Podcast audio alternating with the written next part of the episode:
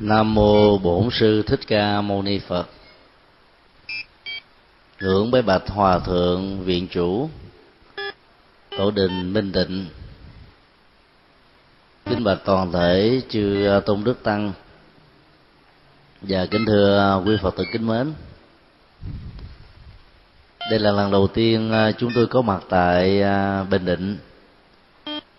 Chúng tổ đã khai sinh ra rất nhiều các vị cao tăng trong vòng mấy trăm năm qua, và con đường nam tiến của phật giáo đó, cũng là nhờ cái phần đóng góp vô cùng to lớn của các tổ ở bình định.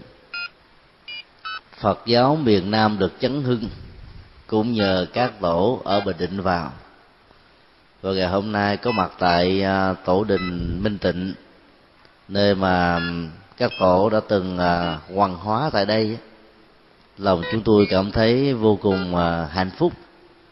Khi nhìn thấy tránh trấn điện vô cùng trang nghiêm và cái phong cách rất là đậm nét văn hóa Việt Nam mà ta không thể nào tìm thấy ở bất cứ nơi nào ở trên đất nước Việt Nam, một ngôi chùa có cái kiến trúc rất là đẹp và trang nghiêm như thế này.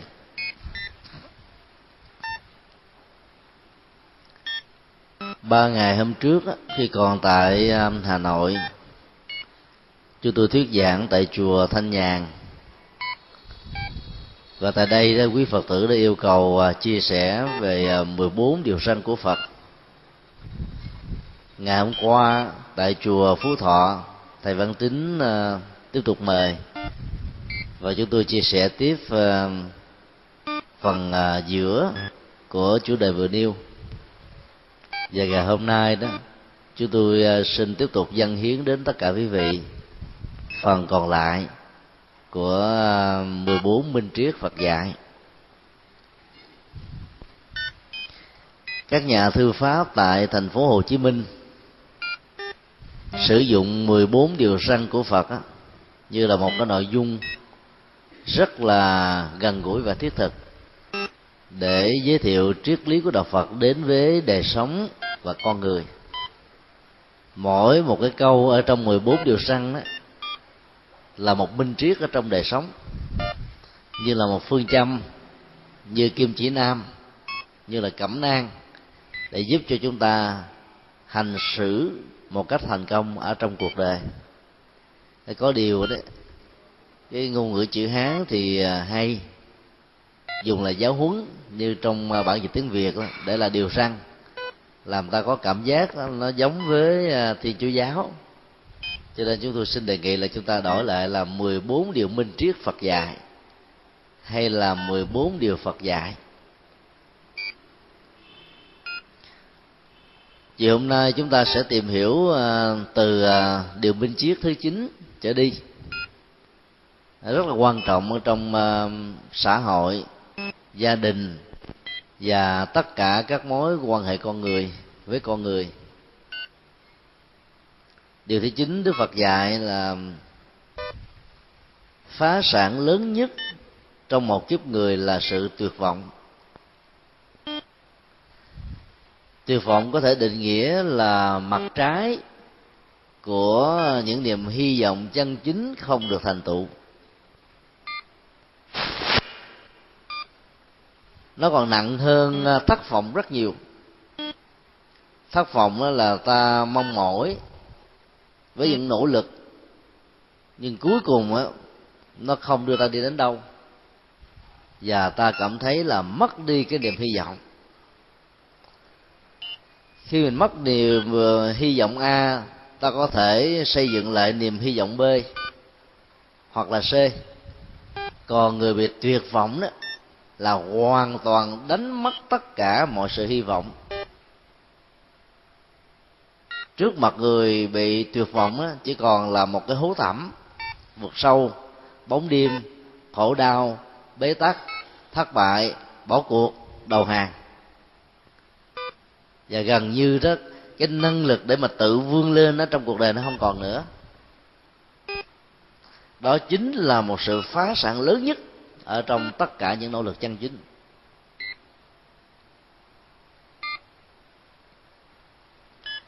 Trong các câu chuyện dân gian mà ảnh hưởng của Phật giáo nó có mặt đó, cái câu chuyện nói về à, sự hy vọng qua hình ảnh của con à, con lừa là điều đáng để chúng ta suy nghĩ. Lừa là một loài động vật có sức khỏe nhưng mà trí nguyện và cái lập trường đi đến phía trước đó, không xác lập được. Cho nên nếu không phải là một người hướng dẫn giỏi đó thì con lừa sẽ không đến được cái nơi mà chủ nhân nó muốn đến để mang các hành lý đến cái địa điểm mà giá trị phục vụ nó có mặt. Cho nên chủ nhân của nó mới nghĩ ra một kế sách đặt một cái khoảng cách cố định trước mõm con lừa khoảng chừng hai tấc để một bó lúa nàng hương. Và con lừa đó khi mà lúa nàng hương đường phượng phát mùi thơm đó, do gió ngược thổi về nó tiết dịch vị ở trong uh, mồm đó và trong đầu khởi lên một ý niệm mong sao ta sẽ ăn được bó lúa này. Cứ như thế, con lừa đi tới phía trước. Từng bước từng bước, nhanh dần điều. Cương quyết để mong cái khoảng cách đó được rút ngắn lại và bó lúa nó thuộc về cái phần sở hữu và hưởng thụ của chính mình. Đi từ giờ này sang giờ kia, khoảng cách đó vẫn không được rút ngắn nhưng cái khoảng cách vật lý từ điểm xuất phát đến cái địa điểm tới đó, nó được nói kết lại là một. Và do vậy đó, chủ nhân của con lừa đạt thành tội nguyện.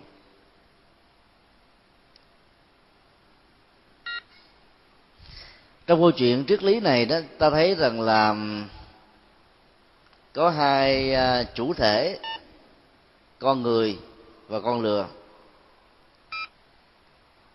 sự đi và đến của con lừa là do chủ thể con người đặt ra. Cái phương tiện như là một cái món mồi nhữ đó là bó lúa. Vì con lừa muốn ăn được bó lúa cho nên nó phải đi. Và nhờ cái sự đi của nó đó, mục đích của người chủ đã được thực hiện. Trong khi đó thì con lừa đó vẫn không ăn được bó lúa đó. Dĩ nhiên sau khi đến được đích thì con lừa được thưởng. Và chủ nhân của nó tặng thưởng cho một cái phần quà lớn hơn bó lúa rất nhiều lần.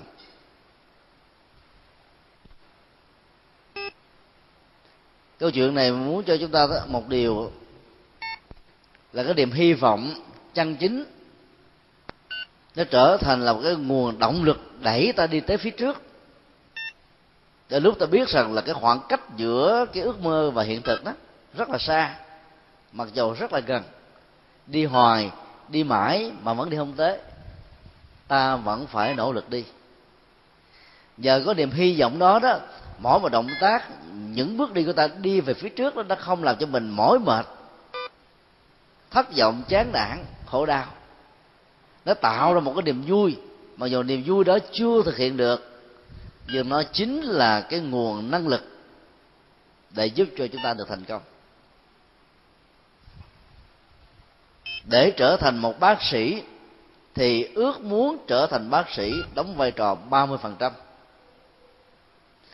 Để thành một người cư sĩ, thì ước muốn làm việc này đó, giúp cho người đó đạt được mấy mươi phần trăm. Cho nên ước muốn đi trước, thì thành quả sẽ kéo theo sau. Và vấn đề còn lại là ta phải nuôi dưỡng ước muốn này như thế nào để cho thành quả nó đạt được trong thời gian sớm nhất. Và nó giúp cho mình có được cái giá trị hưởng được lợi lạc một cách an toàn nhất.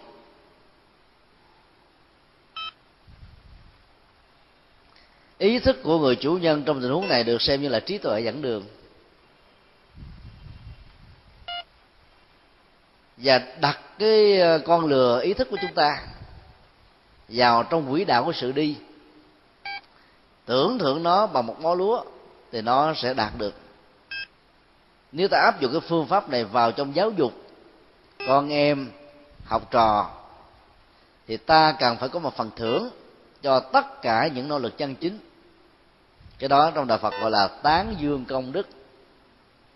Nhiều phật tử khi làm việc lành á, chùa gửi cho cái bằng công đức, nói, tôi thực tập vô ngã, cho nên thôi thầy đừng có gửi à, cái bàn tán dương này để làm gì?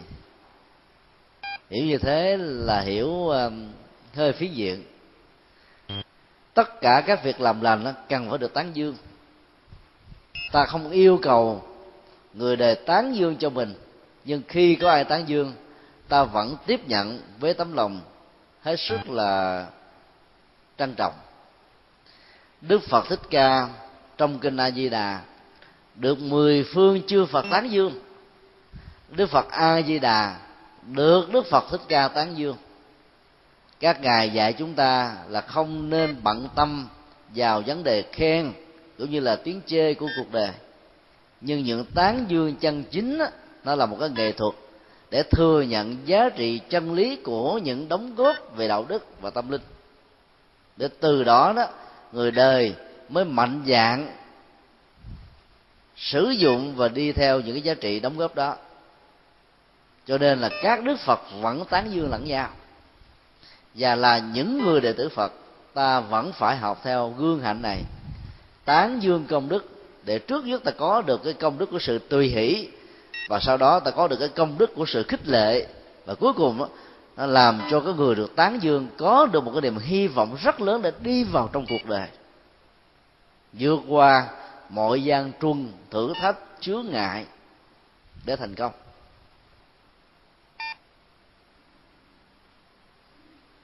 Do đó làm con người đó, ai cũng cần phải có một cái quyền ước chân thành. Là các hành giả tịnh độ tông đó, ta được là huấn luyện gieo niềm tin về bản thân mình, niềm tin về nhân quả, niềm tin về tiềm năng, niềm tin về sự thành công. Và sau đó đó, ta được hướng dẫn về những lời quy ước chân thành, cầu cho tất cả chúng sinh để tâm lượng mình nó ngày càng lớn, như là vũ trụ, như bao la, như trời xanh, như đại địa, như biển khơi. Để nhờ cái chí quyền lớn đó đó, ta có thể làm được những việc khó làm.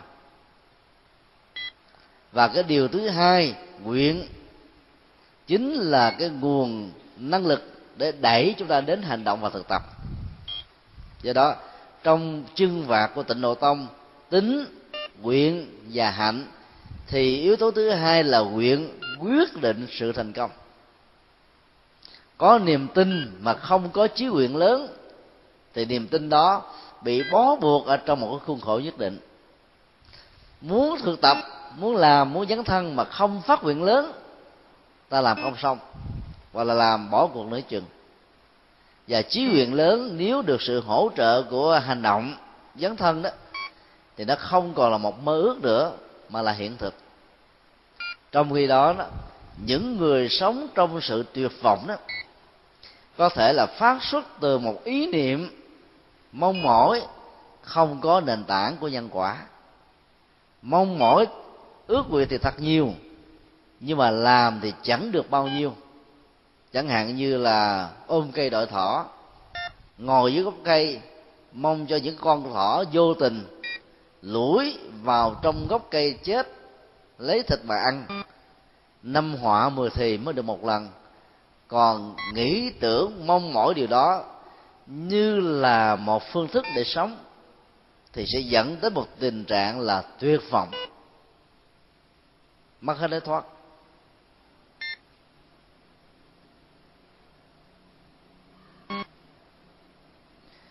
Người tuyệt vọng nó có thể là mơ ước quá nhiều mà làm thiếu phương pháp. Rồi tình trạng á, họa vô đơn chí diễn ra như là cái chuỗi của các sự kiện nghịch lý. Nó làm cho mình nó vừa mới à, dùng hai bàn tay mình gượng chống dậy lập tức ta bị té lần thứ hai. Nỗ lực bám vào cái gốc cây để đứng dậy thì bị ngặt hoặc ngã lần thứ ba. Đi tới phía trước được vài bước thì bị hắt đổ phải bò lăn từng ly từng tí mà vẫn không gượng dậy được, đi được ở trong cuộc đời. Từ đó sự tuyệt vọng nó có mặt. Như là một cái nỗi ám ảnh hành hạ, cái người có ước nguyện mà không thành công. Cho nên à, để tránh cái tình trạng phá sản ở trong tuyệt vọng đó, thì người phật tử học theo à, gương hạnh của đức phật. Qua hình ảnh nghìn tay nghìn mắt hóa thân của bồ tát quan thế âm. Mỗi một bàn tay tượng trưng cho hành động. Khi ta nói rằng ta thương cuộc đời, thương người thân, hiếu kính với cha mẹ, khi cuộc đời, người thân và cha mẹ đang có nhu cầu được sự giúp đỡ, ta quảnh mặt làm ngơ. Viện nhiều lý do rằng mình thế này, thế kia, thiếu thốn thế nọ, chưa đủ điều kiện để thực hiện. Và do đó, cái nguyện ước của ta chỉ đơn thuần là cái lời hứa hảo. Không có giá trị, lợi ích cho ai. Cho nên, nguyện ở trong đạo phật phải được thể hiện qua hành động. Hành động đó được hình dung bằng một bàn tay. Nếu bàn tay có tình thương mà thiếu sự hướng dẫn đó, có thể rơi vào tình trạng cảm tính. Cha mẹ thương con cái mà không có phương pháp đấy thì làm cho con cái bị hư hơn là thành công. Cho nên mỗi bàn tay phải có một con mắt để soi sáng, dẫn đường để giúp cho người đó vượt qua được cơn khốn khó, trở về được cái cảnh giới bình an. Do vậy đó, cái người à, hy vọng đó, thì cần phải có trí tuệ dẫn đường, chứ đừng để cho cái à, hy vọng đơn thuần nó dẫn đầu, khống chế chi phối rủi cuộc ta không thực hiện được điều gì. Để tránh được cái sự tuyệt vọng thì à, đức phật dạy, tất cả những nỗ lực chân chính cần đến thời gian để trổ quả. Có nhiều người đã có tính dội dã, muốn đầu tư buổi sáng là chiều có kết quả để ăn. Muốn gieo trồng hôm nay là ngày hôm sau có thành tựu để hưởng. Và do đó khi thành quả nó chưa đến lúc để chín mùi, họ chán nản thất vọng và nghĩ rằng là không có nhân quả thiện ác cái kết cục của người làm thiện đó thật là bi quan. Từ đó nó mất hết niềm tin với Phật pháp. Đó là điều rất đáng buồn và tội nghiệp. Ta thử hình dung rằng là khi mà mình à, gieo các cái à, phước báo như là mình mở một tài khoản trong một ngân hàng. Tài khoản đó được mở định kỳ 12 tháng đến tháng 12 ta không lãnh ra, không vì thế mà tiền bị mất đi. Số tiền lãi và tiền vốn vẫn còn nguyên vẹn và sau tháng 12 đó, mỗi một ngày trôi qua như thế, ta được tính tại cái khoản lãi không thường kỳ và vẫn tiếp tục được lãi ta. Do vậy cũng như thế, khi làm các việc lành, công đức, phước báo từ thiện mà kết quả của nó chưa trổ đó, thì ta vẫn còn niềm vui rằng là cái khoản uh, tiết kiệm đó vẫn còn chữ nguyên. Đến một lúc nào đó ta cần xài có thể rút ra được. Thay vì buồn thất vọng chán nản dẫn đến sự tiêu vọng thì mình phải nghĩ như thế. Thì nhờ đó đó niềm vui nụ cười sự hân hoan sẽ có mặt với chúng ta.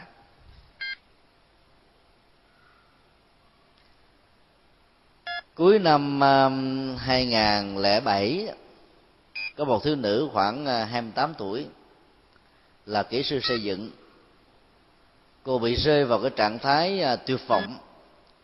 Tự tử đến 6 lần. Lần thứ sáu đó là chết thục và dì của cô là một phật tử ở tại chùa ấn quang. Thấy cảnh cháu ruột của mình thảm quá, cho nên dẫn đến chùa giác ngộ để gặp chúng tôi. Hy vọng rằng đó là rũ bỏ được sự tuyệt vọng tôi hỏi thăm ờ, lý do sao mà cô tự tự tự đến sáu lần? Thì cô trả lời đó khi còn dưới quê đó thương một người uh, trai làng. Gia đình thì không ủng hộ. Bế tắc quá cô ta tự vặn một lần mà không chết. Lần thứ hai đó thi vào trường đại học. Cha mẹ bắt làm uh, ngành y sau này làm bác sĩ để có tiền. Cô là thích xây dựng đương đơn và chọn cái khối để à, thi vào cái ngành xây dựng. Đậu xong rồi cha mẹ không đồng tình. Gây một áp lực rất là lớn. Cô chán nản quá. Tự vận lần thứ hai. Cũng may là người ta phát hiện ra không chết. Sau đó đó là lên cho thành phố học. Trong 4 năm làm sinh viên đó thì cô ta tự tử thêm ba lần. Cứ trung bình hơn một năm là tự tử một lần. Mỗi khi có những người bạn nào chơi gác phê bình, chỉ trích, thì cô cảm thấy là tuyệt vọng vô cùng. Nghĩ rằng là trên cuộc đời này, tại sao nó bất hạnh, nó dồn đến mình nhiều quá. Bạn bè thân quyến không ai như mình. Cho nên cô ta uống thuốc mà chết. Nhưng khi uống thuốc đó, thì bạn bè ở trùng phòng phát hiện, cho nên đưa đến bệnh viện, cuối cùng không chết. Lần thứ sáu đó, thì cô thương một cái người à, chủ công trình cô là một người kỹ sư, được ký hợp đồng để giám sát cái công trình. Ông chủ thầu này đó là lớn hơn ba cô đến bảy tuổi. Trong lúc cô bị tuyệt vọng, không có tiền để mà lo việc mà thuê nhà ở trên sài gòn, thì ông ta đến như là một người à, cứu quy tặng cho một chiếc phao, cuối cùng tình yêu đã chốn nở. Và cô cảm thấy rất là hạnh phúc. Nhưng sau đó vài tháng đó, thì người vợ của ông chủ đó phát hiện ra và buộc cô phải giả từ người chồng của bà. Cô tiêu vọng đó, tiêu vọng quá.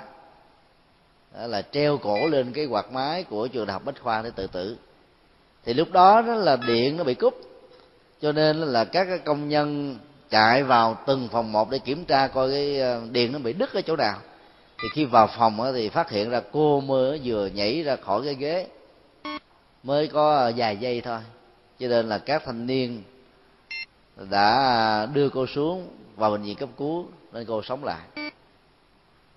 Kể từ lần thứ sáu đó cái người gì phật tử này nó ngày đêm lo lắng cho đến lúc nào cũng phải ở bên cạnh cô hết á. Cô ngủ thì ngủ theo cô thức thì thức theo. Cô đi ra đằng sau đó thì bà phải đi theo dõi đi ra đằng trước đó, thì bà cũng phải đi tháp tùng. Khổ sở mấy tháng trời như vậy bà mặt mày xanh xanh xao vô cùng. Cho nên nhờ chúng tôi giúp đỡ thì chúng tôi phải phân tích với cô rằng là bản chất của cuộc sống đó nó có dễ đầy những cái điều à, quan khiên quán trái. Những điều mình muốn mà không đạt được. Bởi vì nó có quy luật nhân quả. Khi duyên chưa hội đủ thì quả không thể nào phát sinh. Và do đó thay vì buồn rầu tuyệt vọng đó, thì ta hãy quan hỷ để làm mới nỗ lực lần thứ hai. Không thành xong thì ta cố gắng lần thứ ba. Cho đến lúc nào ta cố gắng thì xong thì thôi các bậc vĩ nhân trong cuộc đời không có ai nỗ lực lần đầu mà thành công. Các bậc thiên tài nhân tài cũng như thế là chủ dài của nỗ lực và phấn đấu. Cho nên những cái nghịch cảnh đó, đối với cô đó thực ra nó rất là nhỏ đối với những người khác. Nhưng vì mình có thói quen cường điệu quá quan trọng quá thần tượng quá cho nên khi những điều đó không đạt được ta cảm thấy rằng là cái đối tượng ta thần tượng nó bị sụp đổ con người ta quan trọng quá nó nó, nó lại không đạt được như thế. Từ đó ta cường điệu vấn đề làm cho vấn đề ngày càng trở nên căng thẳng rắm rối phức tạp mỏi mệt. Và mình nghĩ rằng đó cái chết đó chính là cái ờ, giải pháp tốt nhất để giúp cho mình thoát khỏi cái cơn bế tắc hiện tại. Nhưng đó là một tư duy sai lầm. Những khó khăn ở hiện tại nếu ta không nỗ lực giải quyết chúng nó sẽ đeo mang mình trong tương lai. Và ở kiếp sau. Cho nên người phật tử trong lúc mình còn khỏe, còn mạnh, còn đủ bản lĩnh, những cái họa xấu nào nó diễn ra như là một cái quy luật tất yếu từ một đời sống quá khứ, ta cứ quan hỷ chấp nhận nó để à, giải nghiệp. Và từ đó về sau ta trở thành là người thông dong, không còn nợ, không còn hàm quan không còn trớ duyên không còn bế tắc.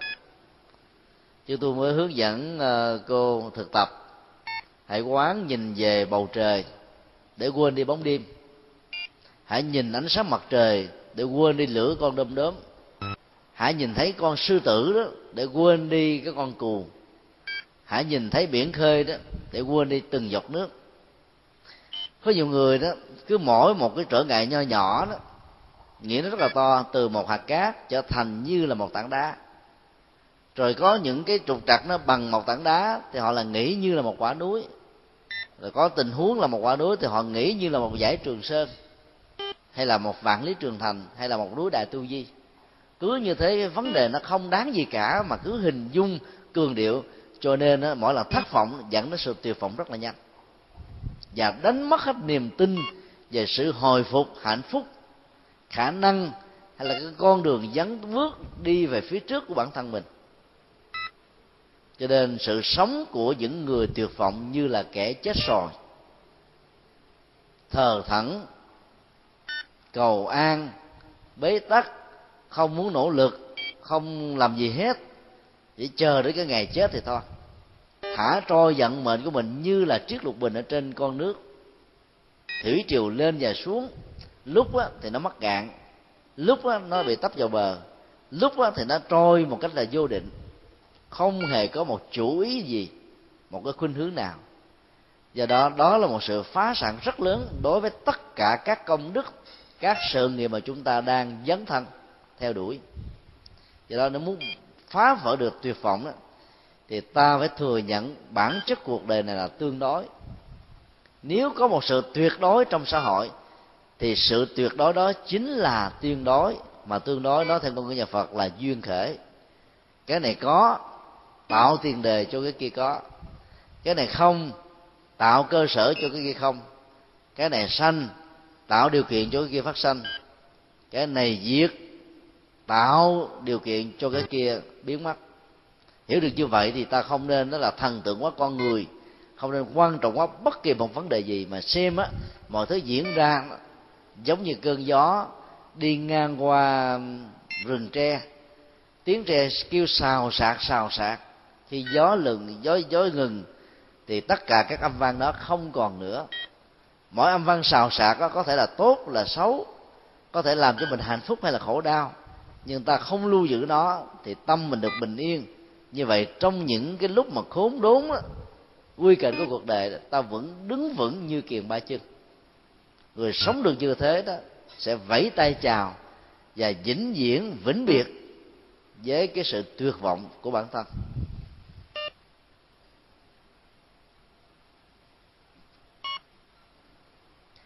Minh triết thứ 10 tài sản lớn nhất của kiếp người là sức khỏe. Ở trong uh, những cái tờ sớ hoặc là tờ phướng hay là những câu thư pháp á. Có một số bản á, ngoài cái chữ sức khỏe mở thêm dấu hoặc đơn trí tuệ hoặc là đánh một cái dấu phẩy kéo theo sau. Hay là làm một cái dấu gạch ngang sức khỏe bằng với trí tuệ. Chúng tôi đã có dịp tra lại nguyên bản của chùa thiếu lâm tung sơn trung quốc thì thấy ở trong cái điều minh trí thứ 10 này không có cái chữ trí tuệ tuệ hay là trí mà chỉ có sức khỏe thôi.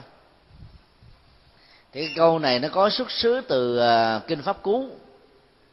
Sức khỏe lớn nhất sức khỏe là tài sản lớn nhất. Bởi vì có rất nhiều người sống ở trong cuộc đời giàu sang phú quý phương tiện vật chất tiện nghi đủ đầy. Ấy thế mà họ vẫn không sống được hạnh phúc.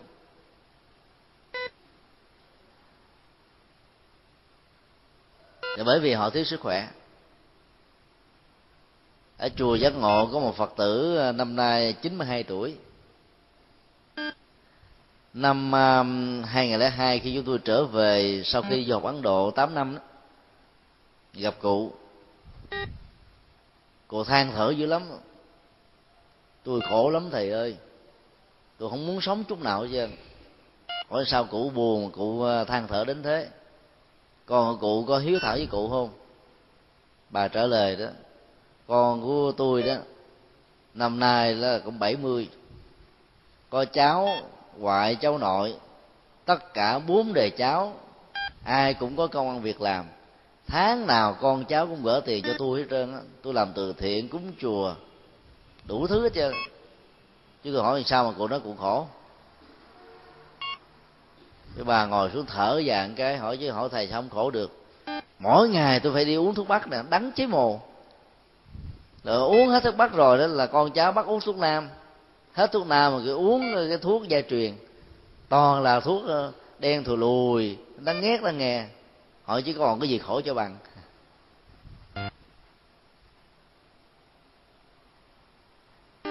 Sống được cái tuổi thọ trên 90 là đại phúc.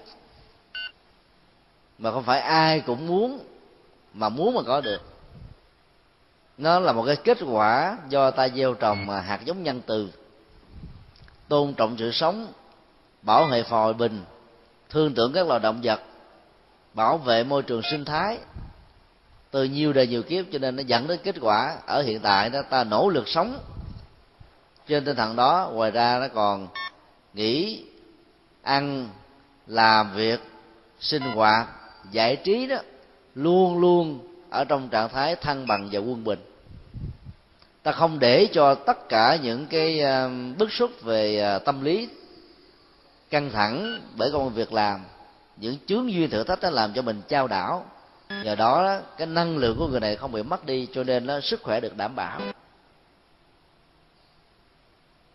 còn giàu sao mà bị bệnh tật đó, thì bao nhiêu tiền bạc á, làm được á, đều tốn vào những cái khoản trả tiền thuốc tiền bệnh ở bệnh viện. Ở nước ngoài đó phần lớn người ta đều à, mua bảo hiểm sức khỏe. Bởi vì cái tiền dịch vụ y tế rất là cao. Một tháng lương trung bình là khoảng à, hai ngàn cho đến ba ngàn đô và nếu mình bị sơ, sơ bệnh mà vào bệnh viện ngủ nằm chừng hai ngày đó ta phải trả khoảng mười ngàn đô là chuyện thường. Cho nên làm suốt cuộc đời tiết kiệm mà không chịu mua bảo hiểm đó có nước là đổ nợ. Làm sanh ra thêm một kiếp nữa để trả nợ vẫn chưa hết. Chúng tôi có quen một phật tử uh, nam khoảng chừng ờ, uh, 35 tuổi. Anh ta cần cù làm á một ca nó chưa đủ. Khai gian với nhà nước á, là mình thất nghiệp để đi được làm thêm một ca thứ hai. Ăn tiền lương của thất nghiệp cho nên cuối cùng là một tháng như vậy là có được ba cái nguồn tiền. Tiền lương ca 1 ca 2 và tiền thất nghiệp. Cho nên trong một thời gian rất là ngắn là anh ta trả được một phân nửa cái số tiền mua nhà. Mừng dữ lắm. Lần đầu gặp là chúng tôi khuyên là thôi đừng nên làm như thế bởi vì sức khỏe mình quan trọng. Bươn trải nhiều quá đó, thì 12 con rép đều trở thành là con trâu hết á. Và ở hoa kỳ, những nước phương tây đó, người ta thường nó kháo nhau như thế. Sanh ra ở đó, hay làm việc tại đây đó, nhà giàu cỡ nào cũng đều là con trâu. Làm quan hoạt suốt ngày. Vì căn nhà một ngàn mét vuông mà chỉ có hai vợ chồng ở. Nội mà quét vệ sinh, chăm sóc mọi thứ, cây cỏ, hoa kiển sân trước sân sau không là mình thấy hết giờ. Huống hồ là 8 giờ làm việc ở công sở 2 giờ đi làm 2 giờ đi về hết 12 tiếng à. 12 tiếng còn lại có 8 tiếng là ngủ 4 tiếng sinh hoạt gia đình ăn uống giặt giũ rồi xem tivi một hai giờ là phải đi ngủ. Sáng mơ tiếp tục cứ như thế mà làm. Rồi ta cài riết rồi là nhiều người bị tâm thần mỏi mệt căng thẳng lắm. Không có chứng bệnh lục phủ ngũ tạng tim gan tỳ phế thận thì cũng bị những cái chứng bệnh tâm lý, tâm thần căng thẳng mà ra. Và do đó đời sống ở tại phương tây đó, rất là khó có được sự bình an như là đời sống ở tại phương đông, bao gồm nước việt nam. Mặc dầu có phần hơi nghèo về điều kiện kinh tế, về vật chất. Anh này để ngoài cái số tiền à, đạt được từ ba nguồn đó thì lại tà keo đến độ là không chịu mua bảo hiểm y tế. Rồi hôm nọ đó anh làm ca hai. Sơ suất một cái, bàn tay nó đưa vào trong cái ờ, cái máy cuộn cắt đứt hết cả mấy ngón tay. Vào bệnh viện vì không có mua bảo hiểm, cho nên anh ta phải tốn bốn chục ngàn đô. Mà bàn tay vẫn không lành lẹn. Sau mấy ngày phải xuất viện cái tiền mà tiếp tục trị liệu nó kéo thêm ờ, khoảng chừng hai chục ngàn đô nữa là sáu chục ngàn đô. Trong người đó mua bảo hiểm đó, mỗi tháng chỉ có trăm đô. Năm chỉ tốn có ngàn mấy đô mà tiết kiệm. Rồi phải tốn đến cả mấy chục ngàn đô như thế thì không biết khi nào mới làm xong. Cho nên mỗi một nơi nó có một cái cộng nghiệp. Ở phương tây đó mọi thứ đều phải bảo hiểm hết. Nhà cửa cũng phải mua bảo hiểm bảo hiểm ăn trộm, bảo hiểm chống cháy vân vân. Thì lỡ mà cái kẻ nào nó ghét mình, anh tới nó phát hỏa lên. Thì cái ngôi nhà đó mình dành dụm suốt cả mấy chục năm trở thành là không còn gì cả. Mà chuyện đó thường xuyên xảy ra ở phương tây. Cho nên mua bảo hiểm đó, thì là cơ quan bảo hiểm nó sẽ trả lại tiền cho mình khi mà có một cái quả hoạn nào phát sinh rồi bảo hiểm tài sản cũng như thế do đó, ở bên nước ngoài đó, cái tiền bảo hiểm nó chiếm hết gần như là ba chục phần trăm cái số tài chính con người tạo ra. Bao nhiêu phải làm vì không theo, không hòa nhập được cái cộng nghiệp mới này đó, khi mà có một cái tai biến nào nó diễn ra đó, gần như ta trắng tay và cái khổ đau nó có thể dẫn tới ờ, cái sự tuyệt vọng. Hay là đang trong khỏe mạnh như thế này, mà bị trục trặc sức khỏe ăn cái rồi, gần như là ta không còn gì hết vì đó, nó dẫn đến một cái hậu quả vô cùng nghiêm trọng. Mất rất nhiều năm để có thể gây dựng lại một cái gì đó. Ở trong kinh a di đà, đức phật dạy chúng ta một cái nghệ thuật rất đơn giản để có được sức khỏe. Phạn thực kinh hành, bốn chữ thôi. Ăn cơm xong rồi, từng bước thảnh thơi chứ ăn cơm xong rồi mà nằm xuống ngủ hay là ngồi đó thì bị béo phì. Rồi mở ở trong à, máu mở trong gan hay là những cái chứng bệnh tim mạch đau nhức xương khớp và nhiều cái chứng bệnh liên hệ đến bao tử thận gan có thể phát sinh. Các hành giả tịnh độ tông đó dầu bận gì bận cố gắng là sau khi ăn cơm đó, chúng ta đi bách bộ đi trong thiền, đi trong niệm phật, đi trong ăn lành, đi trong hạnh phúc và thảnh thơi. Cái đó nó hỗ trợ cho ta rất là lớn. Mỗi một lần đi đó khoảng từ à, 20 cho đến 30 phút. Có vẻ nó hơi mất thời giờ, nhưng mà nó rất là cần thiết. Nó thay thế cho cái thói quen tập thể dục chúng ta. Vì tập thể dục đó, nó chỉ có sức khỏe chứ không có phước còn đi kinh hành hay là đi thiền hành đó là có sức khỏe cộng thêm phước báo nữa vì có tu tập. Làm được như vậy thì không cần phải đến à, các trung tâm thể dục thẩm mỹ để làm đẹp. Người nam đó thì không cần đến trung tâm thể dục dụng cụ để tạo sức khỏe. Mà bản thân của sự đi kinh hành sau giờ ăn cơm trưa và chiều đó nó sẽ làm cho mình có được một sức thể, sức khỏe cường tráng có nhiều phật tử kể từ khi gặp được đạo pháp, nhiệt tình, phát tâm ăn chay trường. Nhưng cái sai lầm nằm ở chỗ là ăn quá khắc khổ, gần như là đồ ăn, đồ uống chả có gì. Nước tương trao rau, rồi là dài à, miếng canh, sơ sài như thế.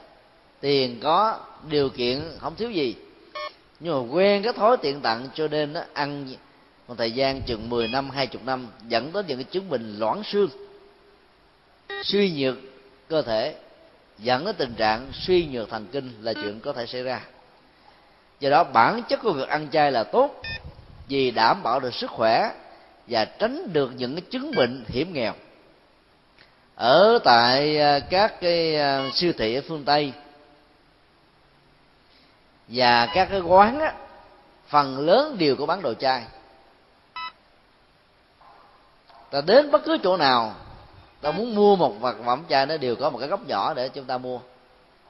Trong cái đó đạo phật có mặt tại việt nam là trên dưới hai chục thế kỷ mà đi tiếp một quán đồ chai không phải là chuyện dễ.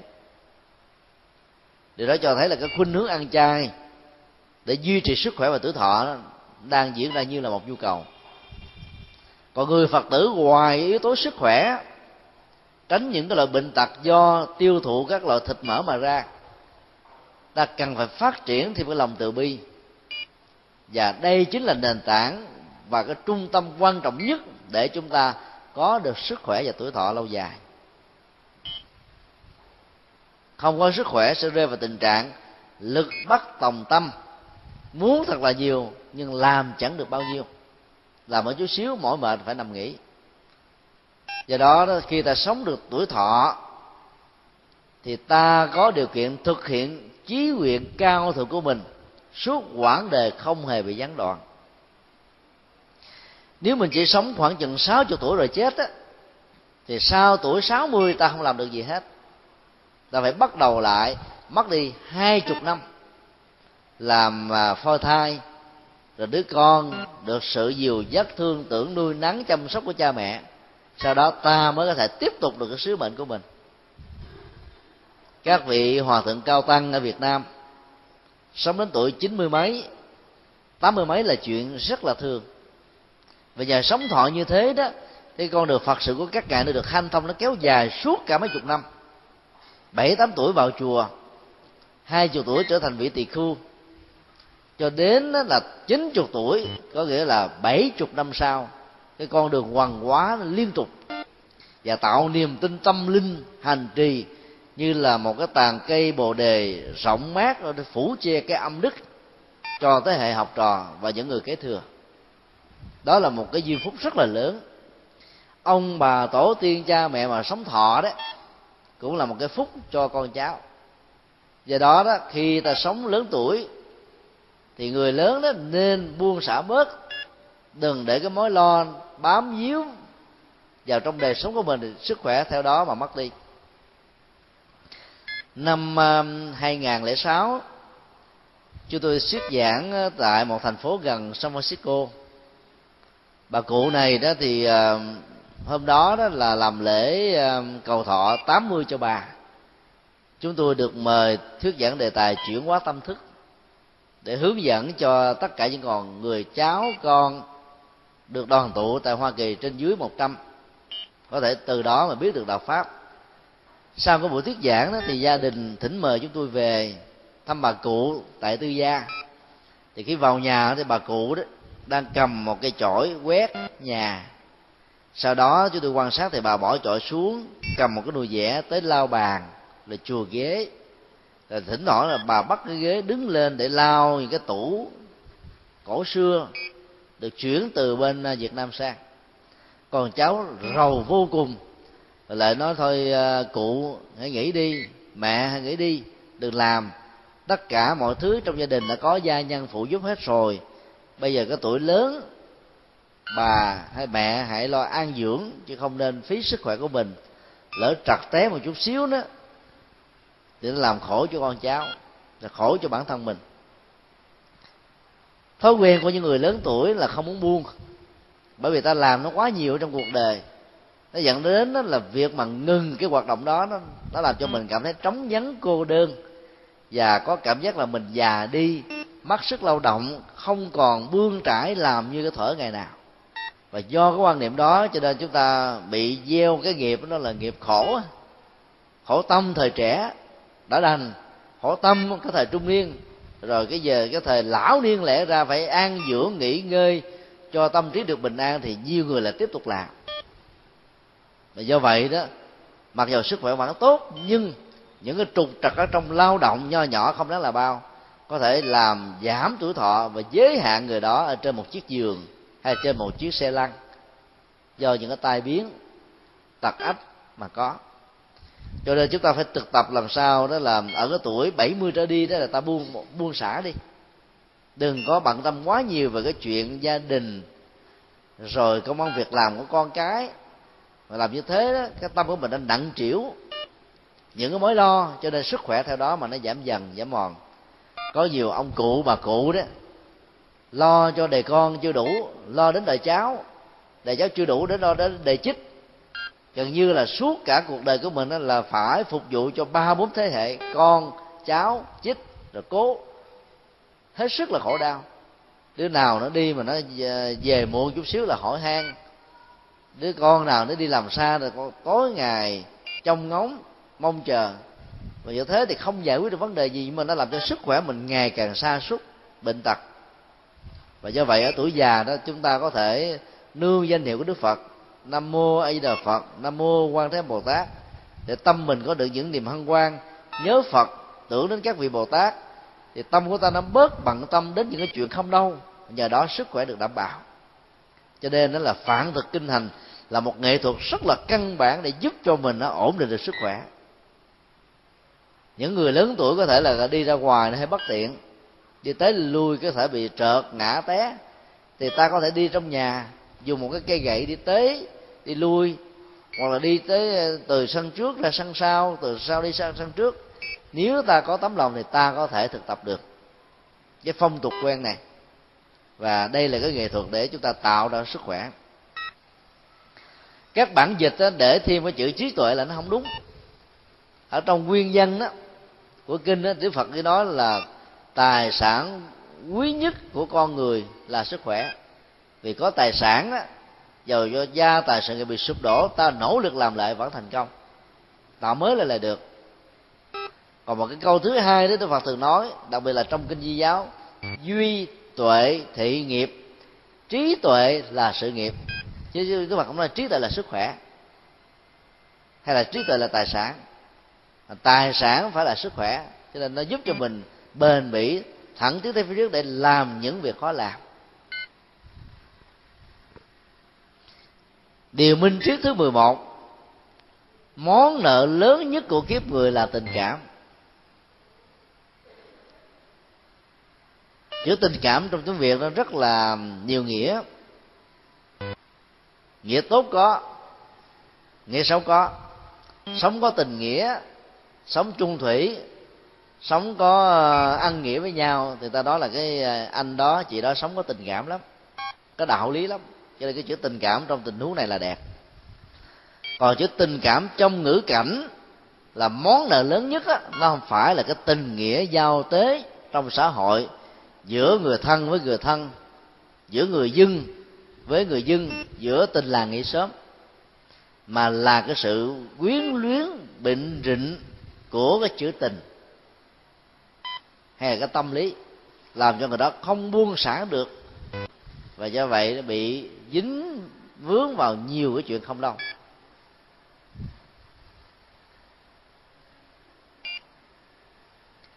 những cái chứng bệnh lo nó thuộc về tình cảm.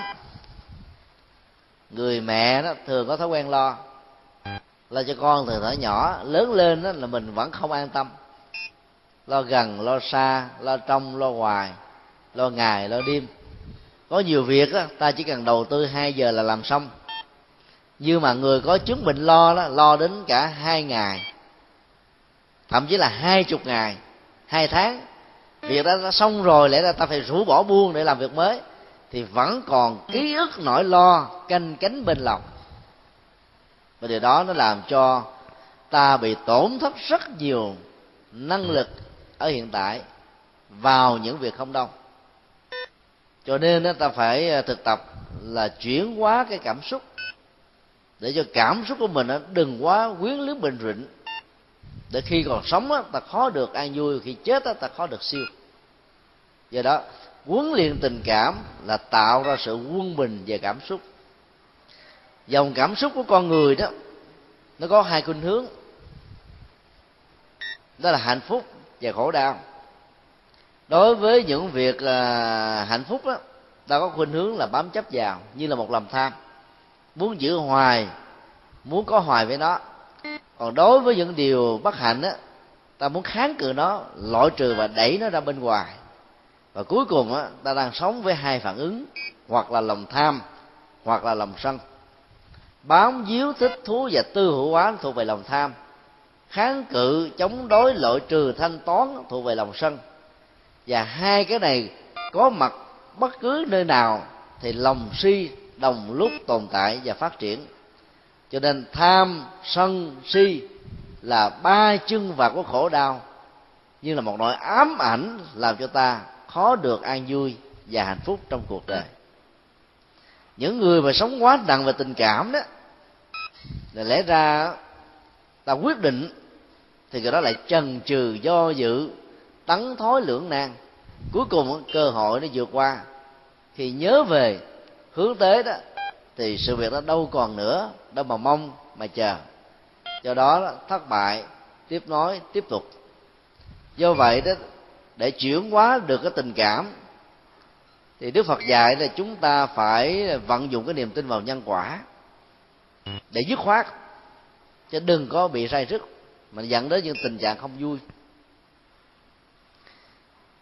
cách đây vài tháng thì có ờ, hai vợ chồng ờ, khoảng ờ, 50 tuổi hoài.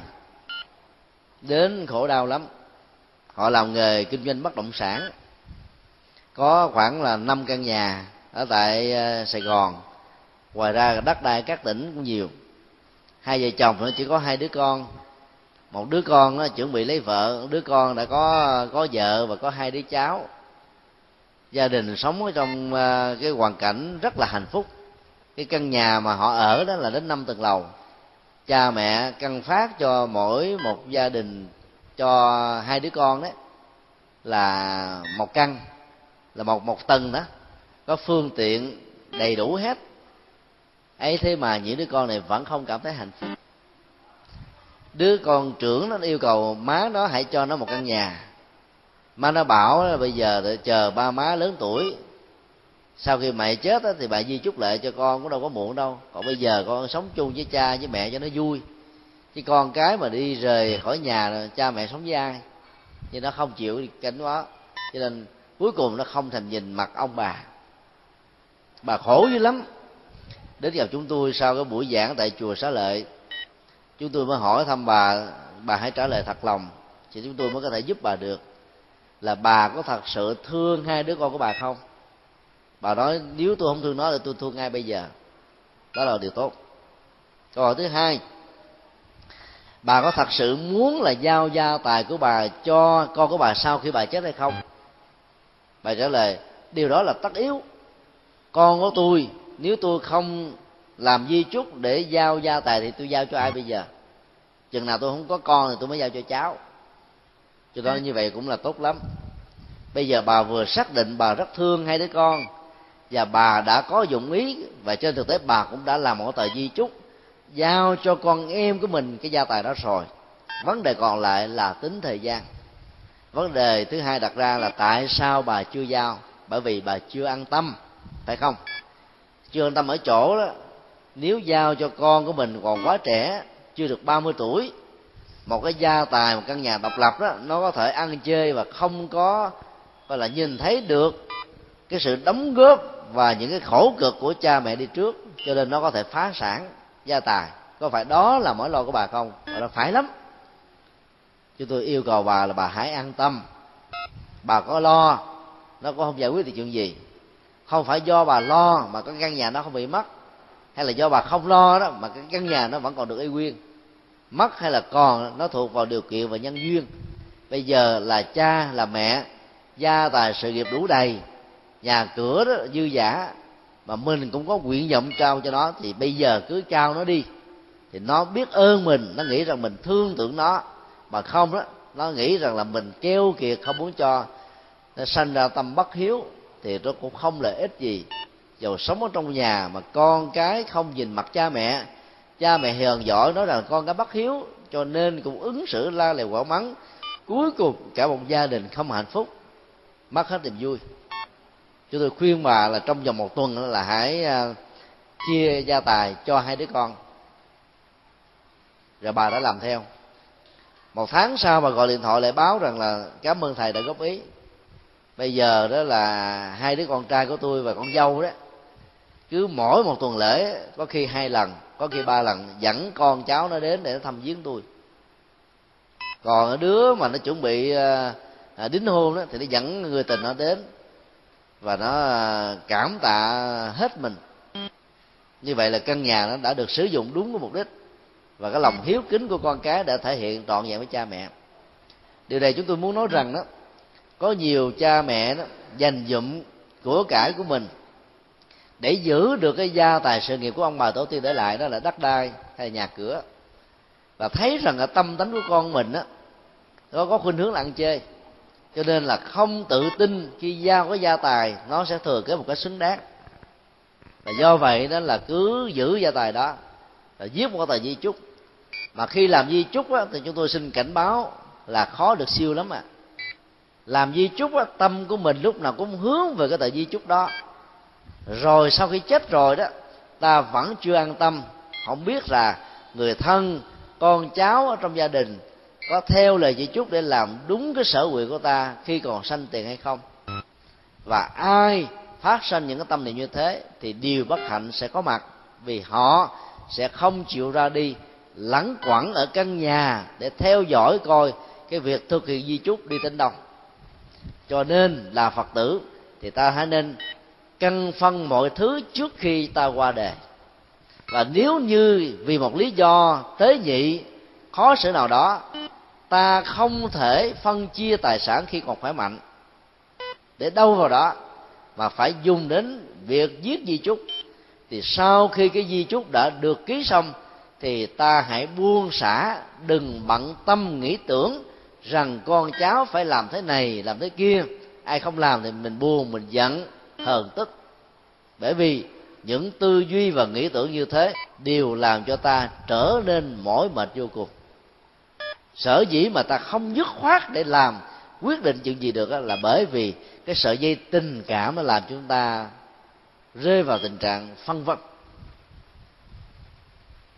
Cho nên cứ làm hết bổn phận trách nhiệm của mình làm xong rồi ta dứt khoát. Cái đó, đó được hiểu là người có kiến thức về nhân quả người sống được cái tinh thần của bậc trí.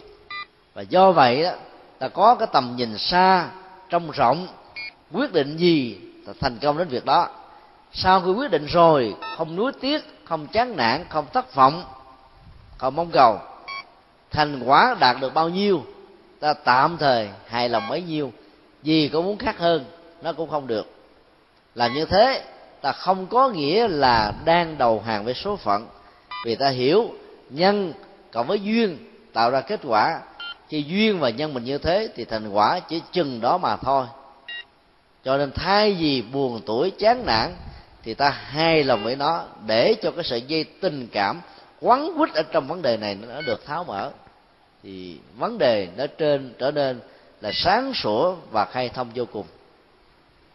Ai sống nặng về tình cảm, người đó bị khổ đau về cảm xúc rất là nhiều. Người khổ đau về cảm xúc là người rất là nhạy cảm. Đi ra ngoài đường, người ta nói bóng nói gió nhiều khi đó ông a, ông b mà mình có cảm giác là đang ám chỉ mình. Cho nên mình về khổ đau, ăn không ngon, ngủ không yên trần trọc băn khoăn giấc chẳng thành.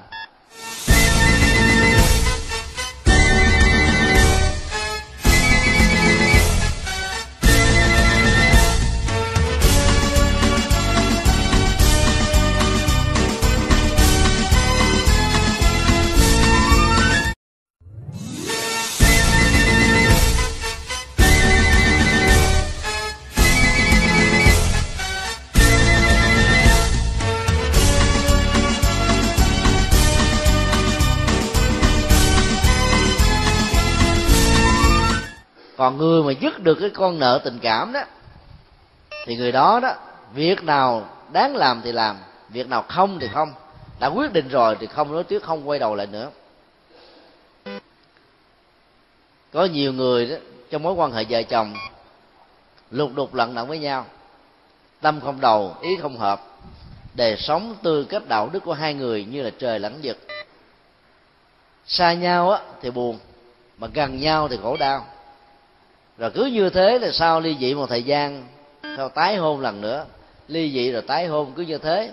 Cái cuộc lẫn đận lẳng quẩn nó diễn ra hàng ngày hàng giờ. Người ta biết rằng đó là cái nợ tình cảm. Thích ngọt, thích ngon, thích bùi ai nói chiều theo lòng mình á, thì mình thích, ủng hộ. Nhưng trên thực tế, cái đó đó, nó tạo cho mình cái sự nô lệ vì ta đang bị người đó xỏ đầu, sai sử bằng những lời ngọt ngọt chết rồi. Cho nên người mà vượt qua được cái tình cảm đó, thì sống bằng lý trí nhưng mà vẫn không khô. Đâu đó rõ ràng, dứt khoát, việc nào cần làm thì làm, việc nào không thì nó một là một, hai là hai. Thì sống được như thế thì ta đang ở trên cái đà là hướng tới cái tự giác là cái con người tỉnh thức.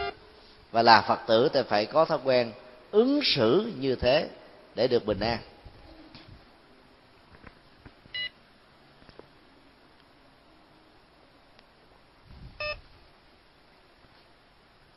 Điều minh triết thứ 12 lễ vật lớn nhất của đời người là sự khoan dung. Tức là thái độ độ lượng đó.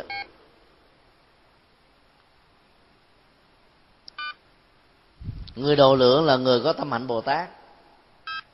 Không chỉ là ngoại giao, mà mọi ứng xử nó phát xuất từ trái tim hiểu biết và cái tấm lòng vô ngã dị tha cho nên ta không hề câu chấp vào bất kỳ lời nói việc làm xấu của tha nhân. Nếu ai sau khi nhận thấy cái lỗi lầm và đến xin lỗi ta để cầu hòa, ta vẫn hoan hỷ chấp nhận và không hề nhìn thấy đã từng có một cái quan trái hay là một cái gút ở trong quá khứ giữa mình và người đó. Để người đó không bị đẩy vào trong thế chân tường để đứng kháng cự và lúng lúc sâu ở trong cái con đường là cùi không sợ lỡ điếc không sợ súng. Cho nên người khoan dung và độ lượng đó là người nhìn thấy được tiềm năng của những người khác và luôn luôn tạo điều kiện nâng đỡ và nghĩ rằng con hơn cha là nhà có phúc. Cho nên những người đàn em, cộng sự làm việc dưới trướng của mình. Nếu ai có cả tài năng, ta tạo điều kiện cho người đó có cơ hội để đóng góp. Đừng bao giờ sợ rằng để người này lên một vai trò vị trí, thì cái ảnh hưởng và hình bóng của mình sẽ bị lu mà ai nghĩ như thế là bón sẻn về tri thức và cơ hội. Thì cái hậu quả ở hiện đời và đề sau rất là nghiêm trọng. Còn nâng đỡ thế hệ tương lai nhất là những người có tài, có đức. Gánh vác những điều cần gánh vác thì ta đỡ nặng nhọc và lại có cơ hội để làm những việc quan trọng hơn. Hay tối thiểu là cùng hợp tác để công việc đó chống thành tựu hơn. Thái độ ứng xử như thế được gọi là người rộng lượng. Ở trong các ngôi chùa bắc tông thường có làm à, tượng của đức phật di lặc biểu tượng của ngài nằm ở hai chỗ. Đó là nụ cười rất vui ở trên đôi môi và cái bụng rất to ở trên thân hình. Tại sao đức phật lại có bụng to? Trong khi kinh mô tả, các đức phật, thậm chí là chỉ là các vị bồ tát thôi, còn có 32 tướng tốt và 80 vẻ đẹp. Trong đó không có tướng tốt và vẻ đẹp nào là bụng to cả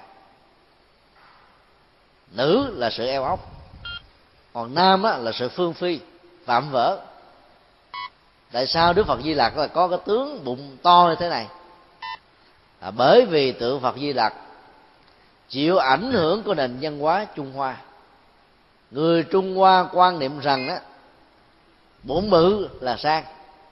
Từ đó dẫn đến một ý nghĩa phát dẫn về sau này tức là ai rộng lượng có tấm lòng tốt đó, thì cái bụng to.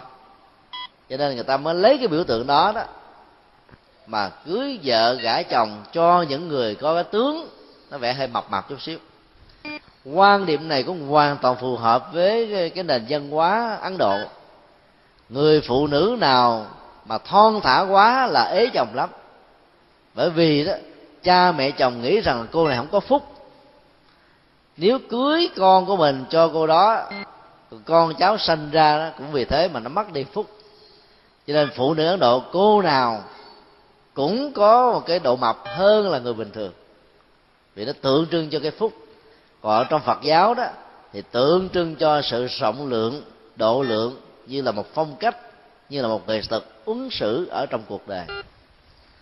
Đức phật uh, di lặc có một cái bụng như thế chứ không phải là do uống bia nhiều hay là do nằm ngủ nhiều do ăn nhiều mà ra và cũng đừng bắt chước đức phật như là có cái bụng to bằng hình thức, mà phải bắt chước bằng cái tâm, mà muốn có được cái tâm rộng lượng quan hỷ, thì ta phải có nụ cười vui, thái độ ứng xử, linh hoạt, thoải mái, thông dong, tự tại, không câu chấp, không giữ lại những nỗi buồn và niềm đau.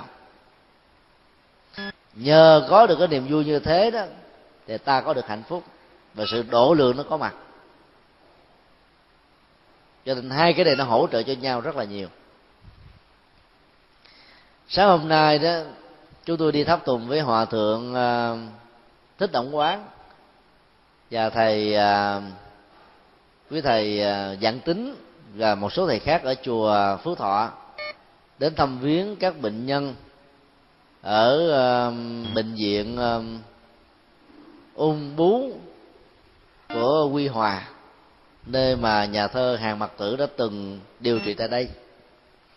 Chúng tôi rất là hân hoan khi nhìn thấy ở trong một cái ngôi nhà nhỏ đã được sử dụng như là một cái điện phật đường và bên trong đó có tượng đức phật một tượng bồ tát quan thế âm và tượng của đức phật sơ sinh. Và các phật tử tại đây để mặc áo tràng tiếp đón hòa thượng và phái đoàn chúng tôi đến với những niềm vui và những nụ cười. Chúng tôi đã chia sẻ cho họ một bài à, thuyết pháp ngắn 10 phút nói về nghệ thuật giữ sức khỏe ở trong bệnh tật. Và yêu cầu họ đó mỗi ngày phải thực tập làm sao có được nụ cười có được niềm vui để cho cái tâm của mình luôn luôn được hân hoan bình an và hạnh phúc. Bệnh tật đó, nó đến với con người như là một quy luật. Không phải tuổi già bệnh tật mới có có rất nhiều người còn trẻ mà phải chết non. Nếu không chết đó, thì mang cái tật ách suốt cả cuộc đời như là một phế nhân. Nhưng nếu ta có được niềm vui ta có được cái sự phấn chấn ta có được chí nguyện lớn ta vẫn làm được sự nghiệp và thành công ở trong cuộc sống. Vấn đề nằm ở chỗ là mình thấy được cái tiềm năng và tất cả những giá trị đóng góp của mình. Cho nên nhờ có được cái nụ cười đó thì ta có thể làm được những việc khó làm khác. Và cái tâm rộng lượng đó muốn có được đó, thì ta nên quán tưởng hoài hình ảnh bụng to của đức phật di lặc. Còn liên tưởng đến bồ tát địa tạng. Địa là quả đất tạng là kho tàng. Bồ tát địa tạng vương tức là người làm chủ được cái kho tàng tâm như là quả địa cầu, nơi chứa nhóm tất cả các loại hạt giống, hạnh phúc, khổ đau, tốt, xấu, những nhân cách, những đức tính cao thượng trong cuộc đời mà một con người có thể có. Khi nhìn thấy được rằng mỗi một con người chúng ta đều có được một mảnh đất tâm như là quả địa cầu, thì ta thực tập sự rộng lượng và bao dung rất là dễ dàng đất là nơi mà ở dưới lòng sâu của nó có rất nhiều loại quặng. Mỗi một loại quặng khi khai thác được sẽ làm cho quốc gia đó trở thành giàu. Các nước trung đông giàu là nhờ quặng dầu.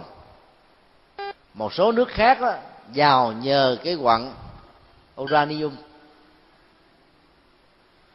Làm ra nguyên tử và hạt nhân một số nước thì có quặng đồng nhận bạc quặng vàng và nhiều quặng khoáng sản khác.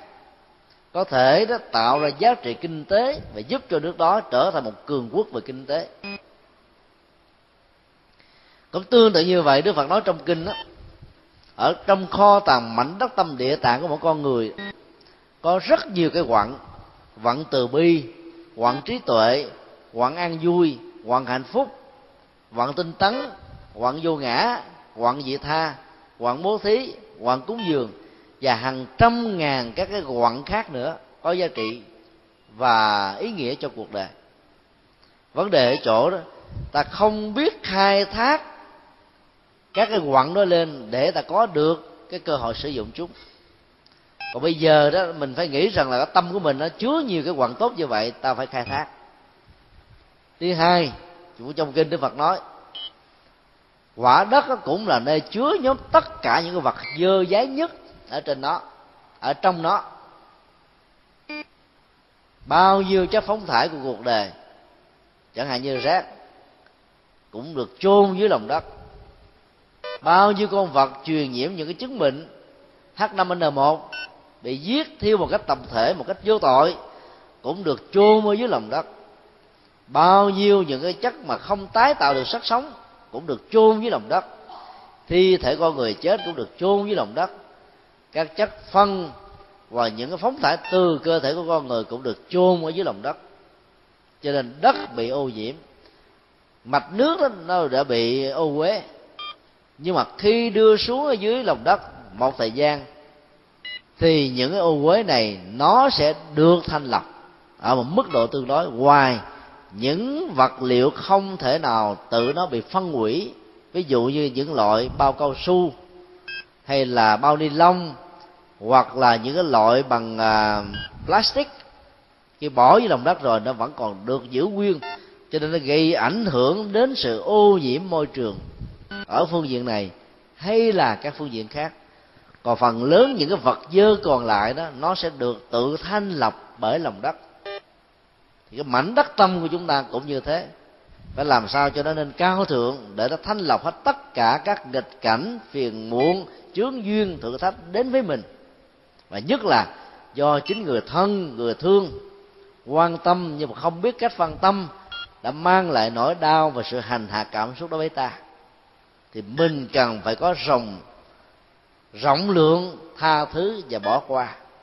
Đừng nên cố chấp, thề cai rủ độc làm cho cái ăn quán giang hồ và nối kết đó nó đeo đuổi và ám ảnh mình ở trong nhiều cuộc đời. Dân gian việt nam thường nói một cái giá bằng ba cái đánh. Đánh một cái ta đau rồi hết. Nếu có sưng á, thì có nhiều thuốc để điều trị. Còn cái giá như thế này mình không biết rằng mình sẽ bị đánh vào lúc nào đau hay không đau. Cho nên á cái tâm lúc nào cũng bị phập phòng lo sợ, hoài nghi, khủng bố, sợ hãi. Từ đó nó mất hết sự bình an. Chỗ nào tâm không có bình an thì chỗ đó không có hạnh phúc và niềm vui. Do vậy đó, phải có lòng khoan dung. Không sợ kẻ tiểu nhân, không sợ những người độc ác, không sợ những kẻ bất thiện. Vì mình nhìn thấy rất rõ, mỗi con người đều có khả năng tự chuyển hóa khi có một chất xúc tác, một môi trường điều kiện thuận lợi, để từ đó ta tiếp tục nuôi hy vọng để giúp cho người đó hồi đầu, hướng thiện và trở thành một cái con người có lợi ích cho cộng đồng và xã hội. Đó là thái độ ứng xử khoan dung. Người có tấm lòng ứng xử khoan dung đó, rất là tự tin, không sợ cái sự đa dạng là trở ngại cho mình mà nghĩ rằng là sự đa dạng là phong phú, giúp cho mình có điều kiện để tham khảo những điều mình chưa có, chưa biết. Cho nên nhờ đó đó mà nhiều cái hay, cái tốt nó có mặt và tạo ra sự thành công ở trong cuộc đời. Hôm nay nhân dịp thăm viếng các ngôi tổ đình ở tại bình định, chúng tôi à, rất may mắn được hòa thượng, viện chủ tổ đình à, minh tịnh, thương tưởng tạo điều kiện cho buổi ờ, sinh hoạt ngày hôm nay được diễn ra. Khi chia sẻ ờ, bốn điều minh triết ở trong 14 điều minh triết đó, chúng tôi chỉ có một cái hy vọng và một cái lời ờ, mong mỏi như thế này là mong sao cho tất cả chúng ta khai thác được những cái tiềm năng quý báu mà mình có. Mà Đức Phật nói trong kinh đó là Phật tính tức là năng lực giác ngộ vô lượng vô biên không bị giới hạn bởi không gian thời gian từ đó nó có một cái niềm tin vững chãi về bản thân mình nên ứng dụng và sống vui sống đẹp sống tốt ở trong cuộc đời. Bây giờ thì ta có khoảng uh, nửa tiếng trở lại để vấn đáp. Quý vị có thể nêu bất kỳ câu hỏi gì miễn là đừng là những câu hỏi lý thuyết. Chúng tôi sẽ xin chia sẻ để góp phần giúp cho chúng ta cùng hiểu sâu hơn và do đó hành trì tốt hơn lời Phật dạy bây giờ kính mời quý vị mạnh dạn nêu những câu hỏi. Ai nêu câu hỏi thì giơ tay dùng uh, micro để nói thật rõ cho tất cả mọi người cùng nghe. Quý vị có thể hỏi bất cứ điều gì. Miễn là liên hệ đến Phật pháp. Quý vị có thể ngồi tại chỗ khỏi quỳ ngồi tại chỗ thôi là thoải mái. A di đà phật con kính thưa đại đức. À, cách đây khoảng ờ, hai tuần thì chùa Hiển Nam ở thành phố Quy Nhơn chúng con được tiếp đón một đoàn coi như tới cúng dường kinh diệu pháp liên hoa. như cái đoàn đó là tụng kinh rất nhanh như chúng con tụng đại bi chú 21 biến là có một vị thầy tới ngay chùa Minh Tịnh bảo rằng khi tụng kinh như thế thì không có phước nhưng mà theo con nghĩ không phải là như vậy. Mà con nghĩ ngược lại khi mà người ta thuộc quyển kinh diệu pháp liên hoa đó thì ta qua một quá trình rất dài rất lâu thì mới thuộc được cái uh, quyển kinh đó. Khi mà người ta có phát tâm mà ta cúng dường thì khi người ta phải đọc nhanh người ta đọc nhanh đọc nhanh như vậy thì theo con á thì là có phước. Nhưng mà với quý thầy á, thì quý thầy nghĩ như thế nào? Quý thầy giảng giải cho chúng con hiểu. Chứ nếu như chúng con á, mà thuộc đại bi chú á, nó cũng có một thời gian. Thì một cái quyển diệu pháp liên hoa thì con tin tưởng rằng là thời gian rất dài. A di đà phật. Bây giờ quý vị à, thử quan sát chúng tôi đi. Ví dụ mình đi niệm phật. Mình đi như là vũ bảo, đi như là chạy vậy đó. Và cái tư thế mình đi chậm, nhẹ nhàng, thư thái, bình an, hạnh phúc. Thì quý vị thích cái tư thế đi nào? Tôi trả lời là thích tư thế chậm. Lý do tại sao? Nó có vẻ thanh thản. Đó là một cái câu trả lời rất hay. Ở trong ờ, thiền tông ờ, của nhật bản đó thì có hai cách niệm phật. Thiền mà hướng dẫn niệm phật cũng là một cái phương pháp lạ. Niệm phật như phi, tức là như bay vậy đó. Và niệm phật như là cái người đi bình thường. Cái tác dụng và hiệu quả của hai phương pháp này nó lệ thuộc vào cái căn tính của con người. Những người nào mà tánh lè phè, chậm chạp và có khuynh hướng là hơi lười chút xíu đó. Ta thực tập niệm như là bay cho nó nhanh. Để ta thay đổi cái thói quen chậm chạp của mình. Đó là một cái nghệ thuật chuyển nghiệp. Còn người nào đó, hàng ngày đó, mình làm việc đi đứng nằm ngồi như một cái máy, mà phần lớn người phương tây đều là thế. Đi như là chạy, đi như là ma rượt đuổi đó thì giàu có giàu sang phú quý, ta vẫn không thấy cái tướng sang. Cái tướng của người có phúc để hưởng được cái phúc mà mình tạo ra. Thì trong tình huống đó, ta hướng dẫn họ đi một cách chậm rãi, nhẹ nhàng, để yêu cầu họ trở về với đời sống thực tại và hưởng với những gì mà họ đang có. Quan sát cái cách mà đức phật đi đứng nằm ngồi, ta thấy là ngài đi rất là thoải mái, thông dong. Không bị cái thời gian nó chi phối và người như thế được gọi là người giải thoát. Phương pháp niệm phật ở trong kinh đó mặc dù không có quy định cụ thể là tụng kinh đó, nhanh hay là chậm nhưng ta phải hiểu theo sự lý giải của các tổ. Tụng kinh giả minh phật chi lý. Bản chất và mục đích chính của việc tụng kinh là để hiểu được đạo lý và các minh triết đức phật dạy để biến nó trở thành thực phẩm ở trong đời sống và sinh hoạt của mình. Cũng giống như không khí cần cho sự hít thở của buồng phổi, thực phẩm cần cho sự tiêu thụ của bao tử, áo quần và trang sức cần cho sự làm đẹp và bảo hộ sức khỏe của con người. Nếu ta chỉ đọc tụng kinh và mong mỏi bằng một tâm nguyện là được đức phật ban cho mình cái phước, thì ta mới hưởng được một cái phần rất mỏng mà chúng tôi tạm gọi là cái lớp kẹo sô cô la bọc ở bên ngoài kinh. Ta vẫn được phước, bởi vì ít nhất ta có lòng tôn kính đối với pháp bảo. Ở trong rất nhiều bản kinh đại thừa, đức phật nói, ai cung kính đảnh lễ tuyên dương phổ biến, ấn tống, thọ trì đọc tụng và khuyến khích mọi người làm được việc đó là có phúc rất lớn, bởi vì đây là một cái duyên phước, gieo hạt giống phật tính ở những người chưa có duyên. Ai có duyên rồi thì làm cho hạt giống đó ngày càng được tăng trưởng. Cho nên, trong mọi tình huống, việc đọc kinh dầu nhâm hay chậm, đều có phúc và đều có tác dụng trị liệu cho thân. Nhưng nếu ta phân tích một cách chi ly hơn, thì mục đích chính là để hiểu và hành cho nên người đọc tụng chậm đó sẽ dẫn đến hiểu sâu.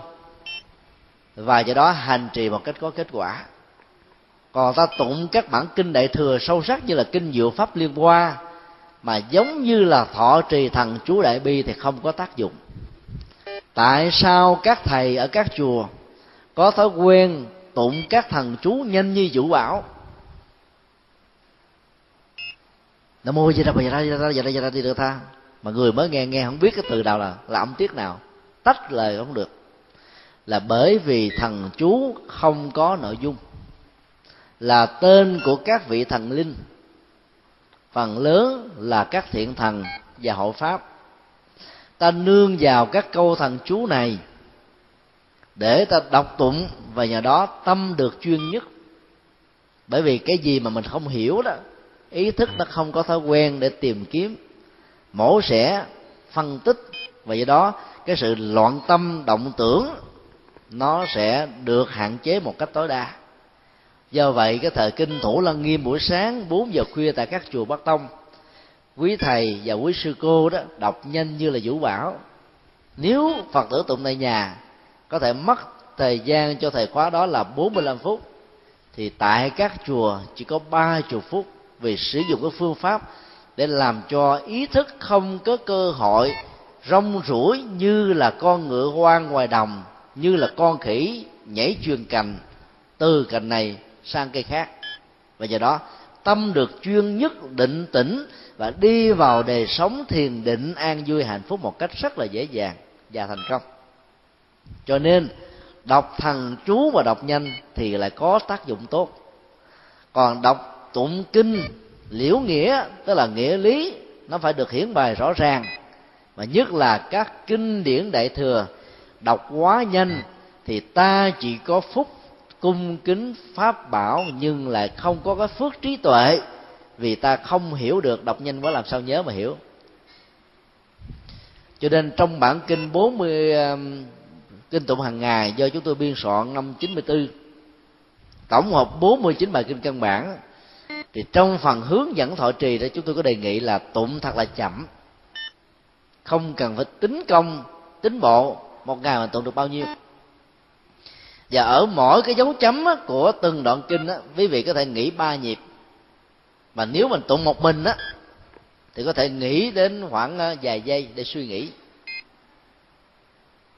Thì ta mới hiểu. Còn đoạn nào khó hiểu quá, ta ghi chú để sau khi thọ trì tụng xong rồi đó ta lật ra lần thứ hai để nghiêng ngẫm cho thật là sâu. Thì học và đọc tụng kinh như thế đó, đọc xong bài kinh nào là ta hiểu được triết lý của bài kinh đó để dẫn đến tình trạng ứng dụng mà thọ trì. Thì kết quả đạt được ở chiều sâu. Cái đó chúng tôi tạm gọi là viên kim cương của kinh điển. Phước báo trong việc đọc tụng kinh chỉ là lớp kẹo sô cô la bọc xung quanh viên kim cương, đi bằng con đường tín ngưỡng ta vẫn được lệ lạc. Nhưng ta đi bằng con đường hành trì lệ lạc gấp bội và nhiều lần. Truyền thống của phật giáo tây tạng và trung quốc tam bộ nhất bái và đã được ứng dụng trong việc dịch thuật kinh điển, đặc biệt là kinh diệu pháp liên hoa. Đặt bút xuống viết một chữ, các vị dịch giả thường lại một lại. Hay là có người sướng một chữ là lại một lại cứ như thế suốt cả cuộc đời, làm không được bao nhiêu bộ. Nhưng mà mặc dù làm chậm như thế, cho nên nghĩa lý được nghiền ngẫm rất là có chiều sâu. Và do vậy, tổ trí khả đại sư đã giác ngộ nhờ đọc tụng kinh diệu pháp liên hoa chậm rãi. Nhiều vị cao tăng của phật giáo đại thừa giác ngộ ra một chân lý gì đó cũng nhờ sự đọc tụng chậm rãi mà ra cho nên nếu vì muốn có phúc, thì tụng. Không phải càng nhiều là càng tốt. Tụng vừa vừa, nhưng mà hiểu thì mới có phúc nhiều. Còn tụng mà không có hiểu thì phúc nó nó vừa phải thôi, chứ nó không có được sâu sắc lắm. Cho nên á, thần chú ta có thể đọc nhanh. Nhưng kinh điển thì nên đọc chậm rãi, đọc điêu đặn.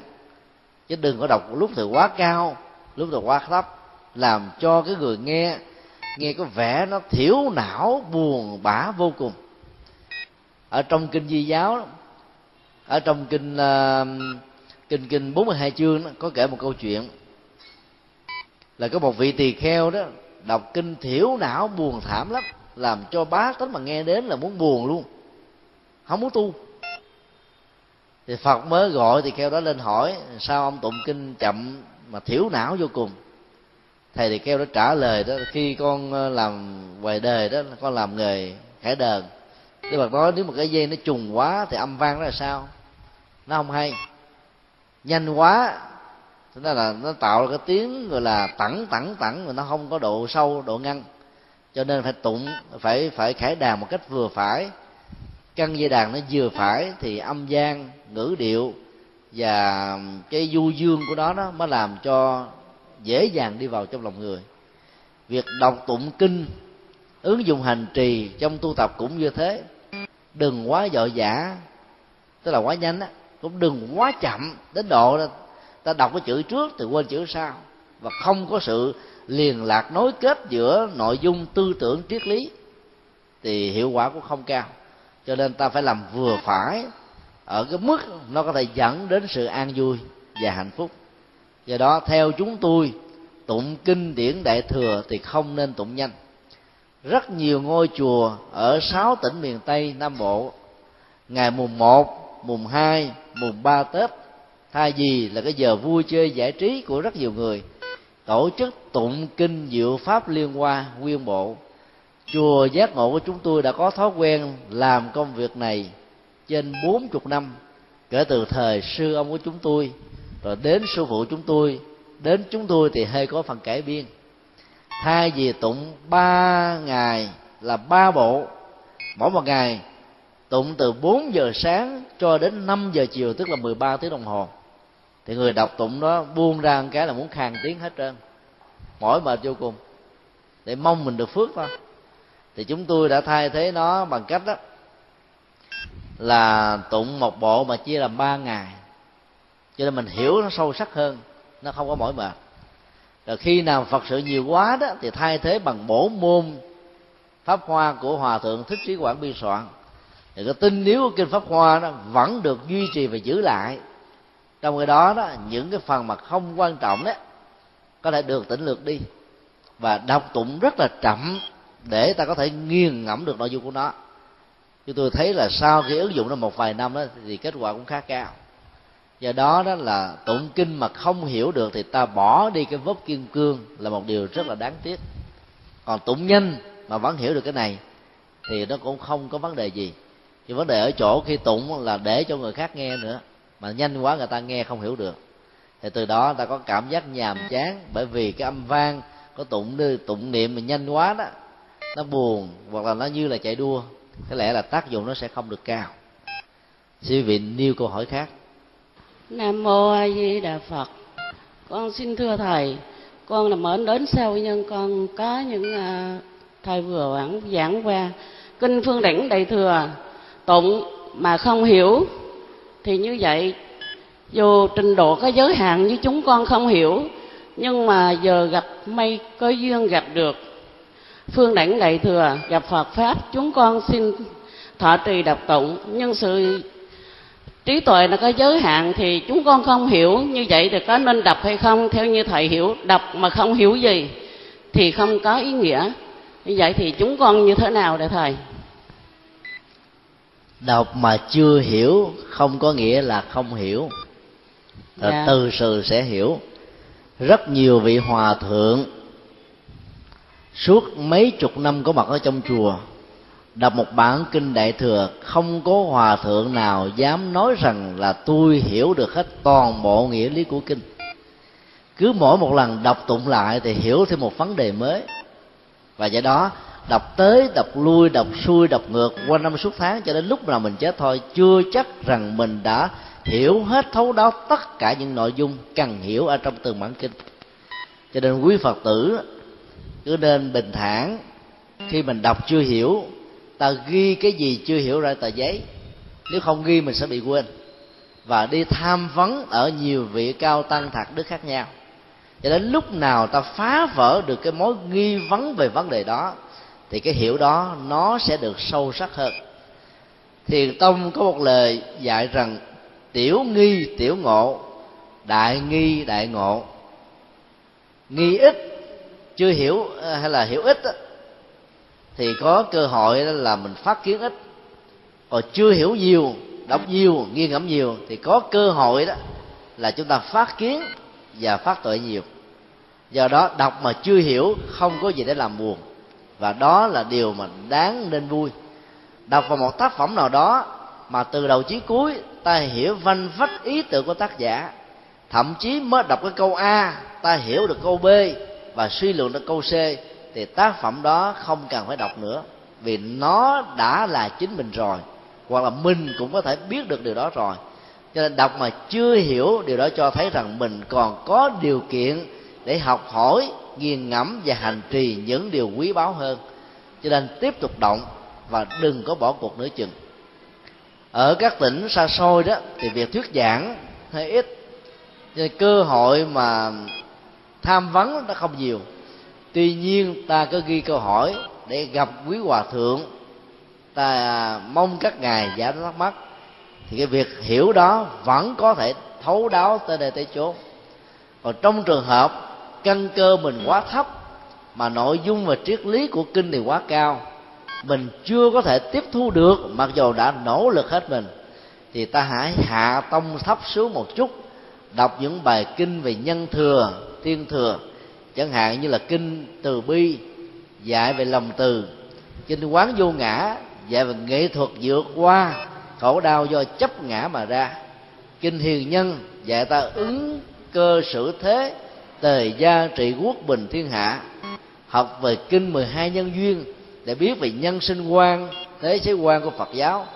Đọc về bài kinh 16 pháp quán niệm, để buông xả những nỗi đau ức chế buồn tuổi tuyệt vọng trong cuộc đời đọc bài kinh tứ niệm xứ để hiểu về bốn đối tượng quán chiếu hàng ngày, để từ đó vạch mặt chỉ tên gốc rễ của khổ đau nằm ở đâu.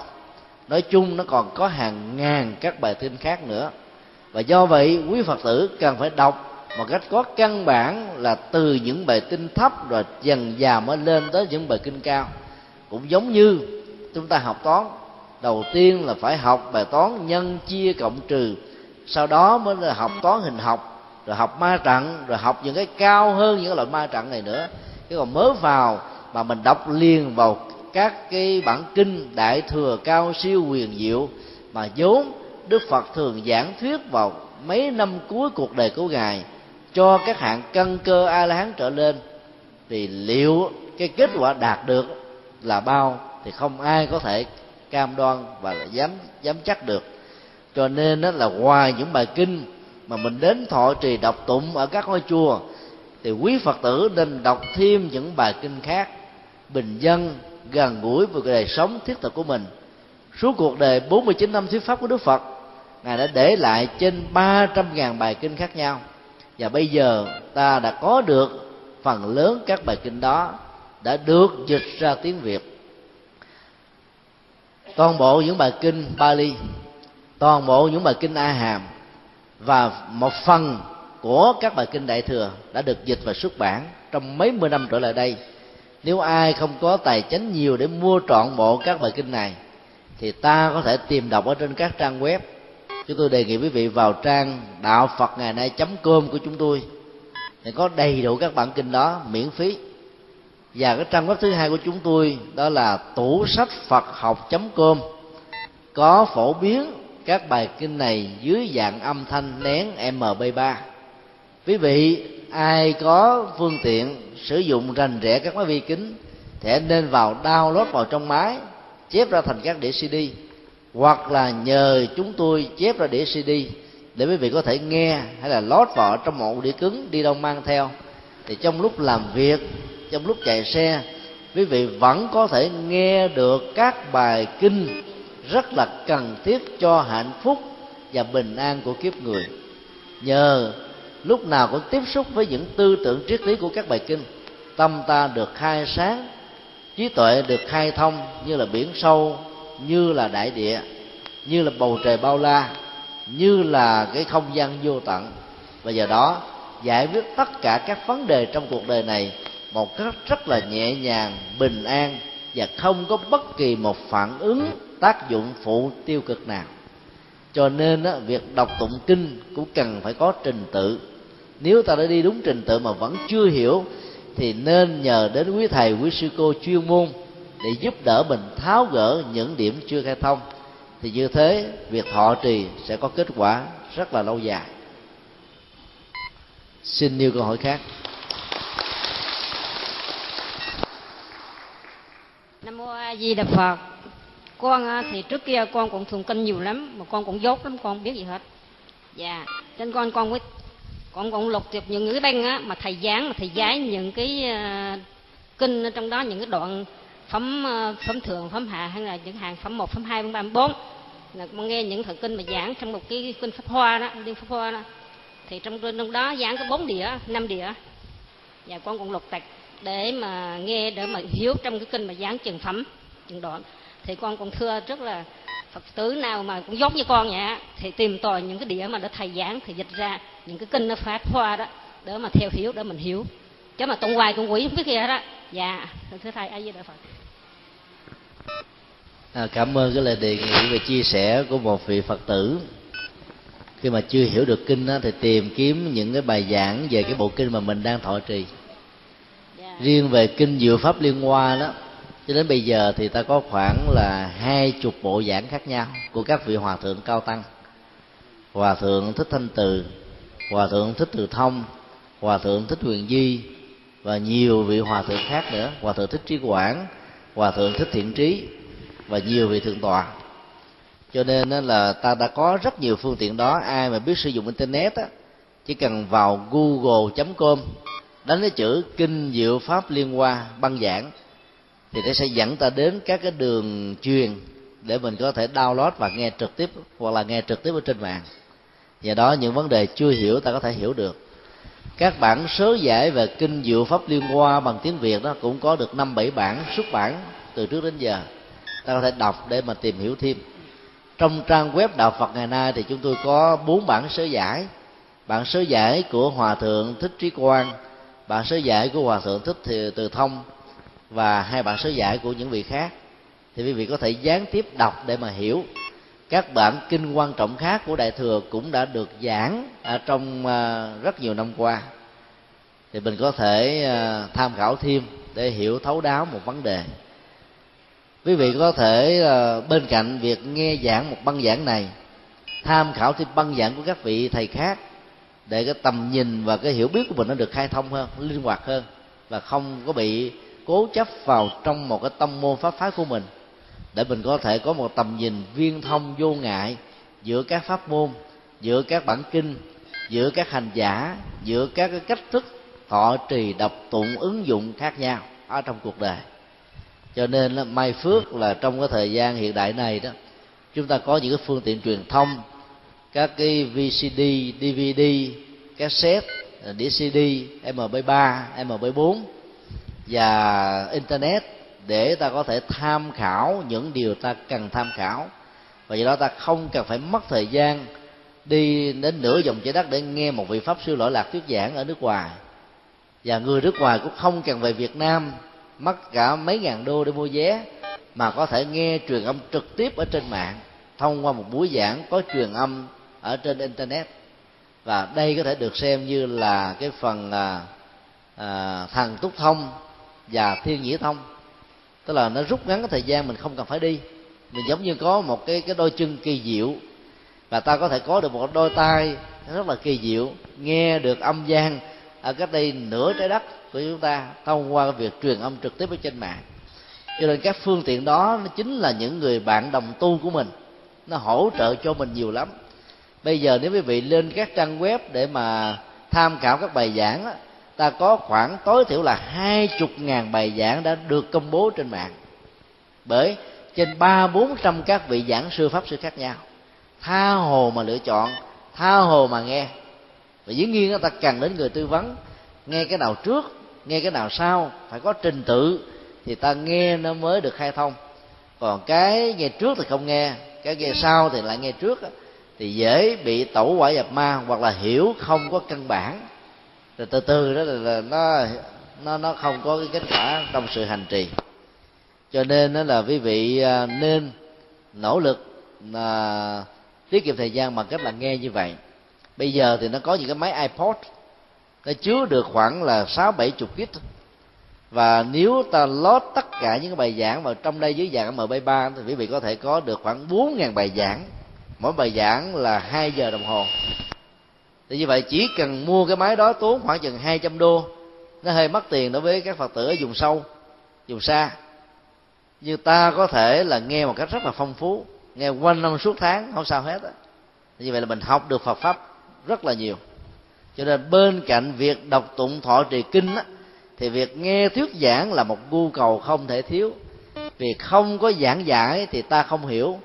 Không hiểu thì dẫn đến hành trì sai hành trì sai đó thì niềm tin mê tín bắt đầu có mặt. Ba tuần lễ vừa qua đó chúng tôi có mặt ở tại hà nội và một số tỉnh thành phía bắc. Phật tử ở phía bắc đó, thì lòng thành tín rất cao nhưng mà cái tâm mê tín cũng rất là nhiều.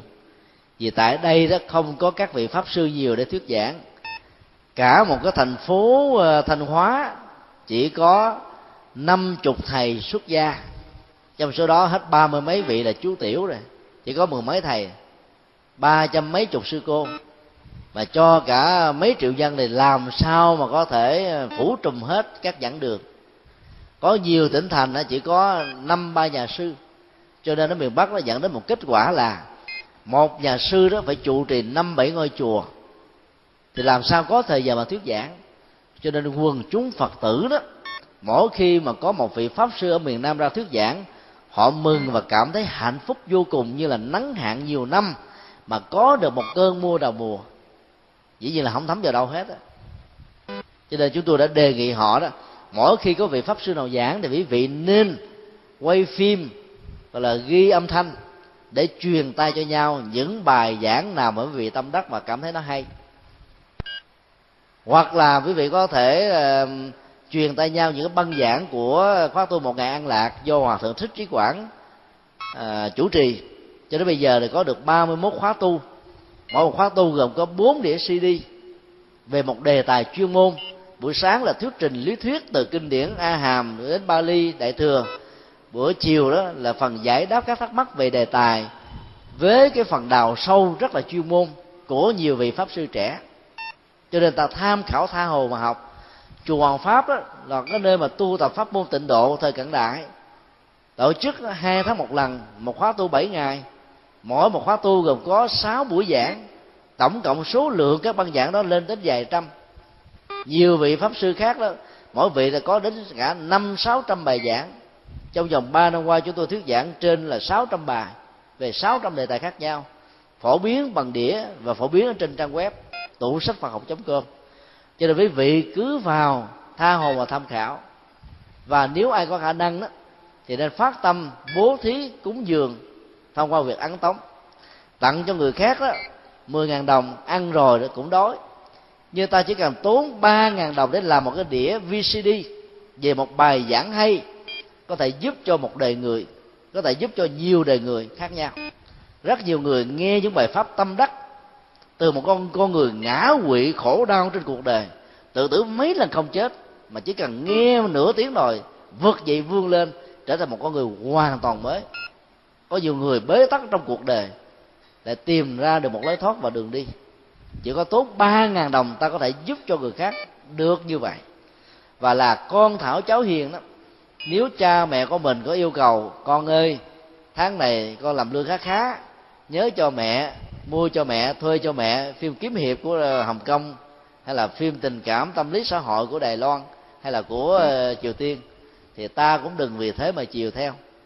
Người già mà coi phim này riết rồi ghiền, mà nằm riết rồi nó bị tai biến, hay là mở trong máu, hay là bị tiểu đường và nhiều biến chứng khác nữa. Thì ta tặng cho ông bà những cái chương trình phim về phật giáo, rất là hay, dạy về nhân quả, nghiệp báo luân hồi, rồi những cái bài giảng rất là sâu sắc ta có thể giúp cho cha mẹ ta thưởng thức bên cạnh những cái phương tiện giải trí là đứng đắn và có văn hóa. Thì làm như thế đó thì giúp cho cha mẹ mình đi vào trong quỹ đạo của chánh pháp thì hạnh phúc nó rất là tốt. Con em của mình cũng như thế. Không phải chiều là mang hạnh phúc cho chúng. Ta phải hướng dẫn, có phương pháp, có nghệ thuật, có trình tự thì dần già rồi thì chúng sẽ trở thành những người phật tử thuần thành cả một gia đình mà trở thành phật tử thượng thành thì điều gì có thể làm cho ta hạnh phúc cho bằng? Cho nên nói tóm lại, ngoài việc đọc tụng thọ trì kinh, ta phải thỉnh chuyển pháp luân. Đó là cái điều mà bồ tát đã dạy trong à, 10 điều nguyện lớn đó. Bồ tát phổ hiền. Và nơi nào chưa có giảng đường, quý phật tử hãy tha thiết mặc áo tràng, áo lễ dài ba chục người lên thỉnh hòa thượng trụ trì, thỉnh nhà sư trụ trì hay là sư cô trụ trì, dầu bận phật sự bao nhiêu, xin thầy dành thời gian quý báu. Bên cạnh các phật sự dành cho chúng con, mỗi tháng tối thiểu hai lần, mỗi lần tối thiểu 45 phút để hiểu đạo lý mà tu hành. Kinh điển là tấm bản đồ. Nếu không hiểu được tấm bản đồ thì có đi hoài nó có lòng vòng lòng vòng lòng vòng mà không đi ra được mặc dù có con đường nó rất là ngắn, mà vẫn bị bế tắc. Cái việc giảng giải nó giúp cho mình tháo mở những cái ổ khóa về vô minh, mà do thiếu sự hướng dẫn, ta không hiểu được. Cho nên phải thỉnh chuyển pháp luân để cho cái cơ hội hoàn pháp nó có mặt khắp mọi nơi, mọi chốn. Được như thế đó, thì ta được ăn vui, gia đình hạnh phúc. Và tương lai của đất nước Việt Nam, con cháu Việt Nam và người dân Việt Nam hưởng được tuệ giác, ánh đạo vàng của đạo Phật. Thời gian cũng đã hết rồi. Vì à, lát nữa 6 giờ rưỡi đó chúng tôi phải về lại thành phố Hồ Chí Minh. Do đó xin à, tạm biệt và chia tay quý vị tại đây. Chúng con đi đầu à, tri ân hòa thượng viện chủ tổ định minh tịnh đã thương tưởng vì lòng từ bi cho phép chúng con trở về đây đảnh lễ ngôi tam bảo, thăm viếng các vị tổ sư, những người có công với phật pháp, truyền bá đạo phật vào miền nam và có cơ hội để chia sẻ phật pháp với quý phật tử, thọ trì và tu học tại ngôi à, tổ đình này cảm ơn à, thầy à, giảng tính và quý thầy, chùa phú thọ đã tạo điều kiện để sắp xếp những cái buổi pháp thoại được diễn ra tại chùa Phú Thọ và tổ đình Tịnh Minh. Kính chúc ờ, tất cả quý Phật tử được an lành, tinh tấn tu học để niềm an vui hạnh phúc không còn là niềm mơ mà là một sự thật ở trong cuộc đời của chính mình. Nam mô Quan Hỷ Tạng Bồ Tát Ma Ha Tát.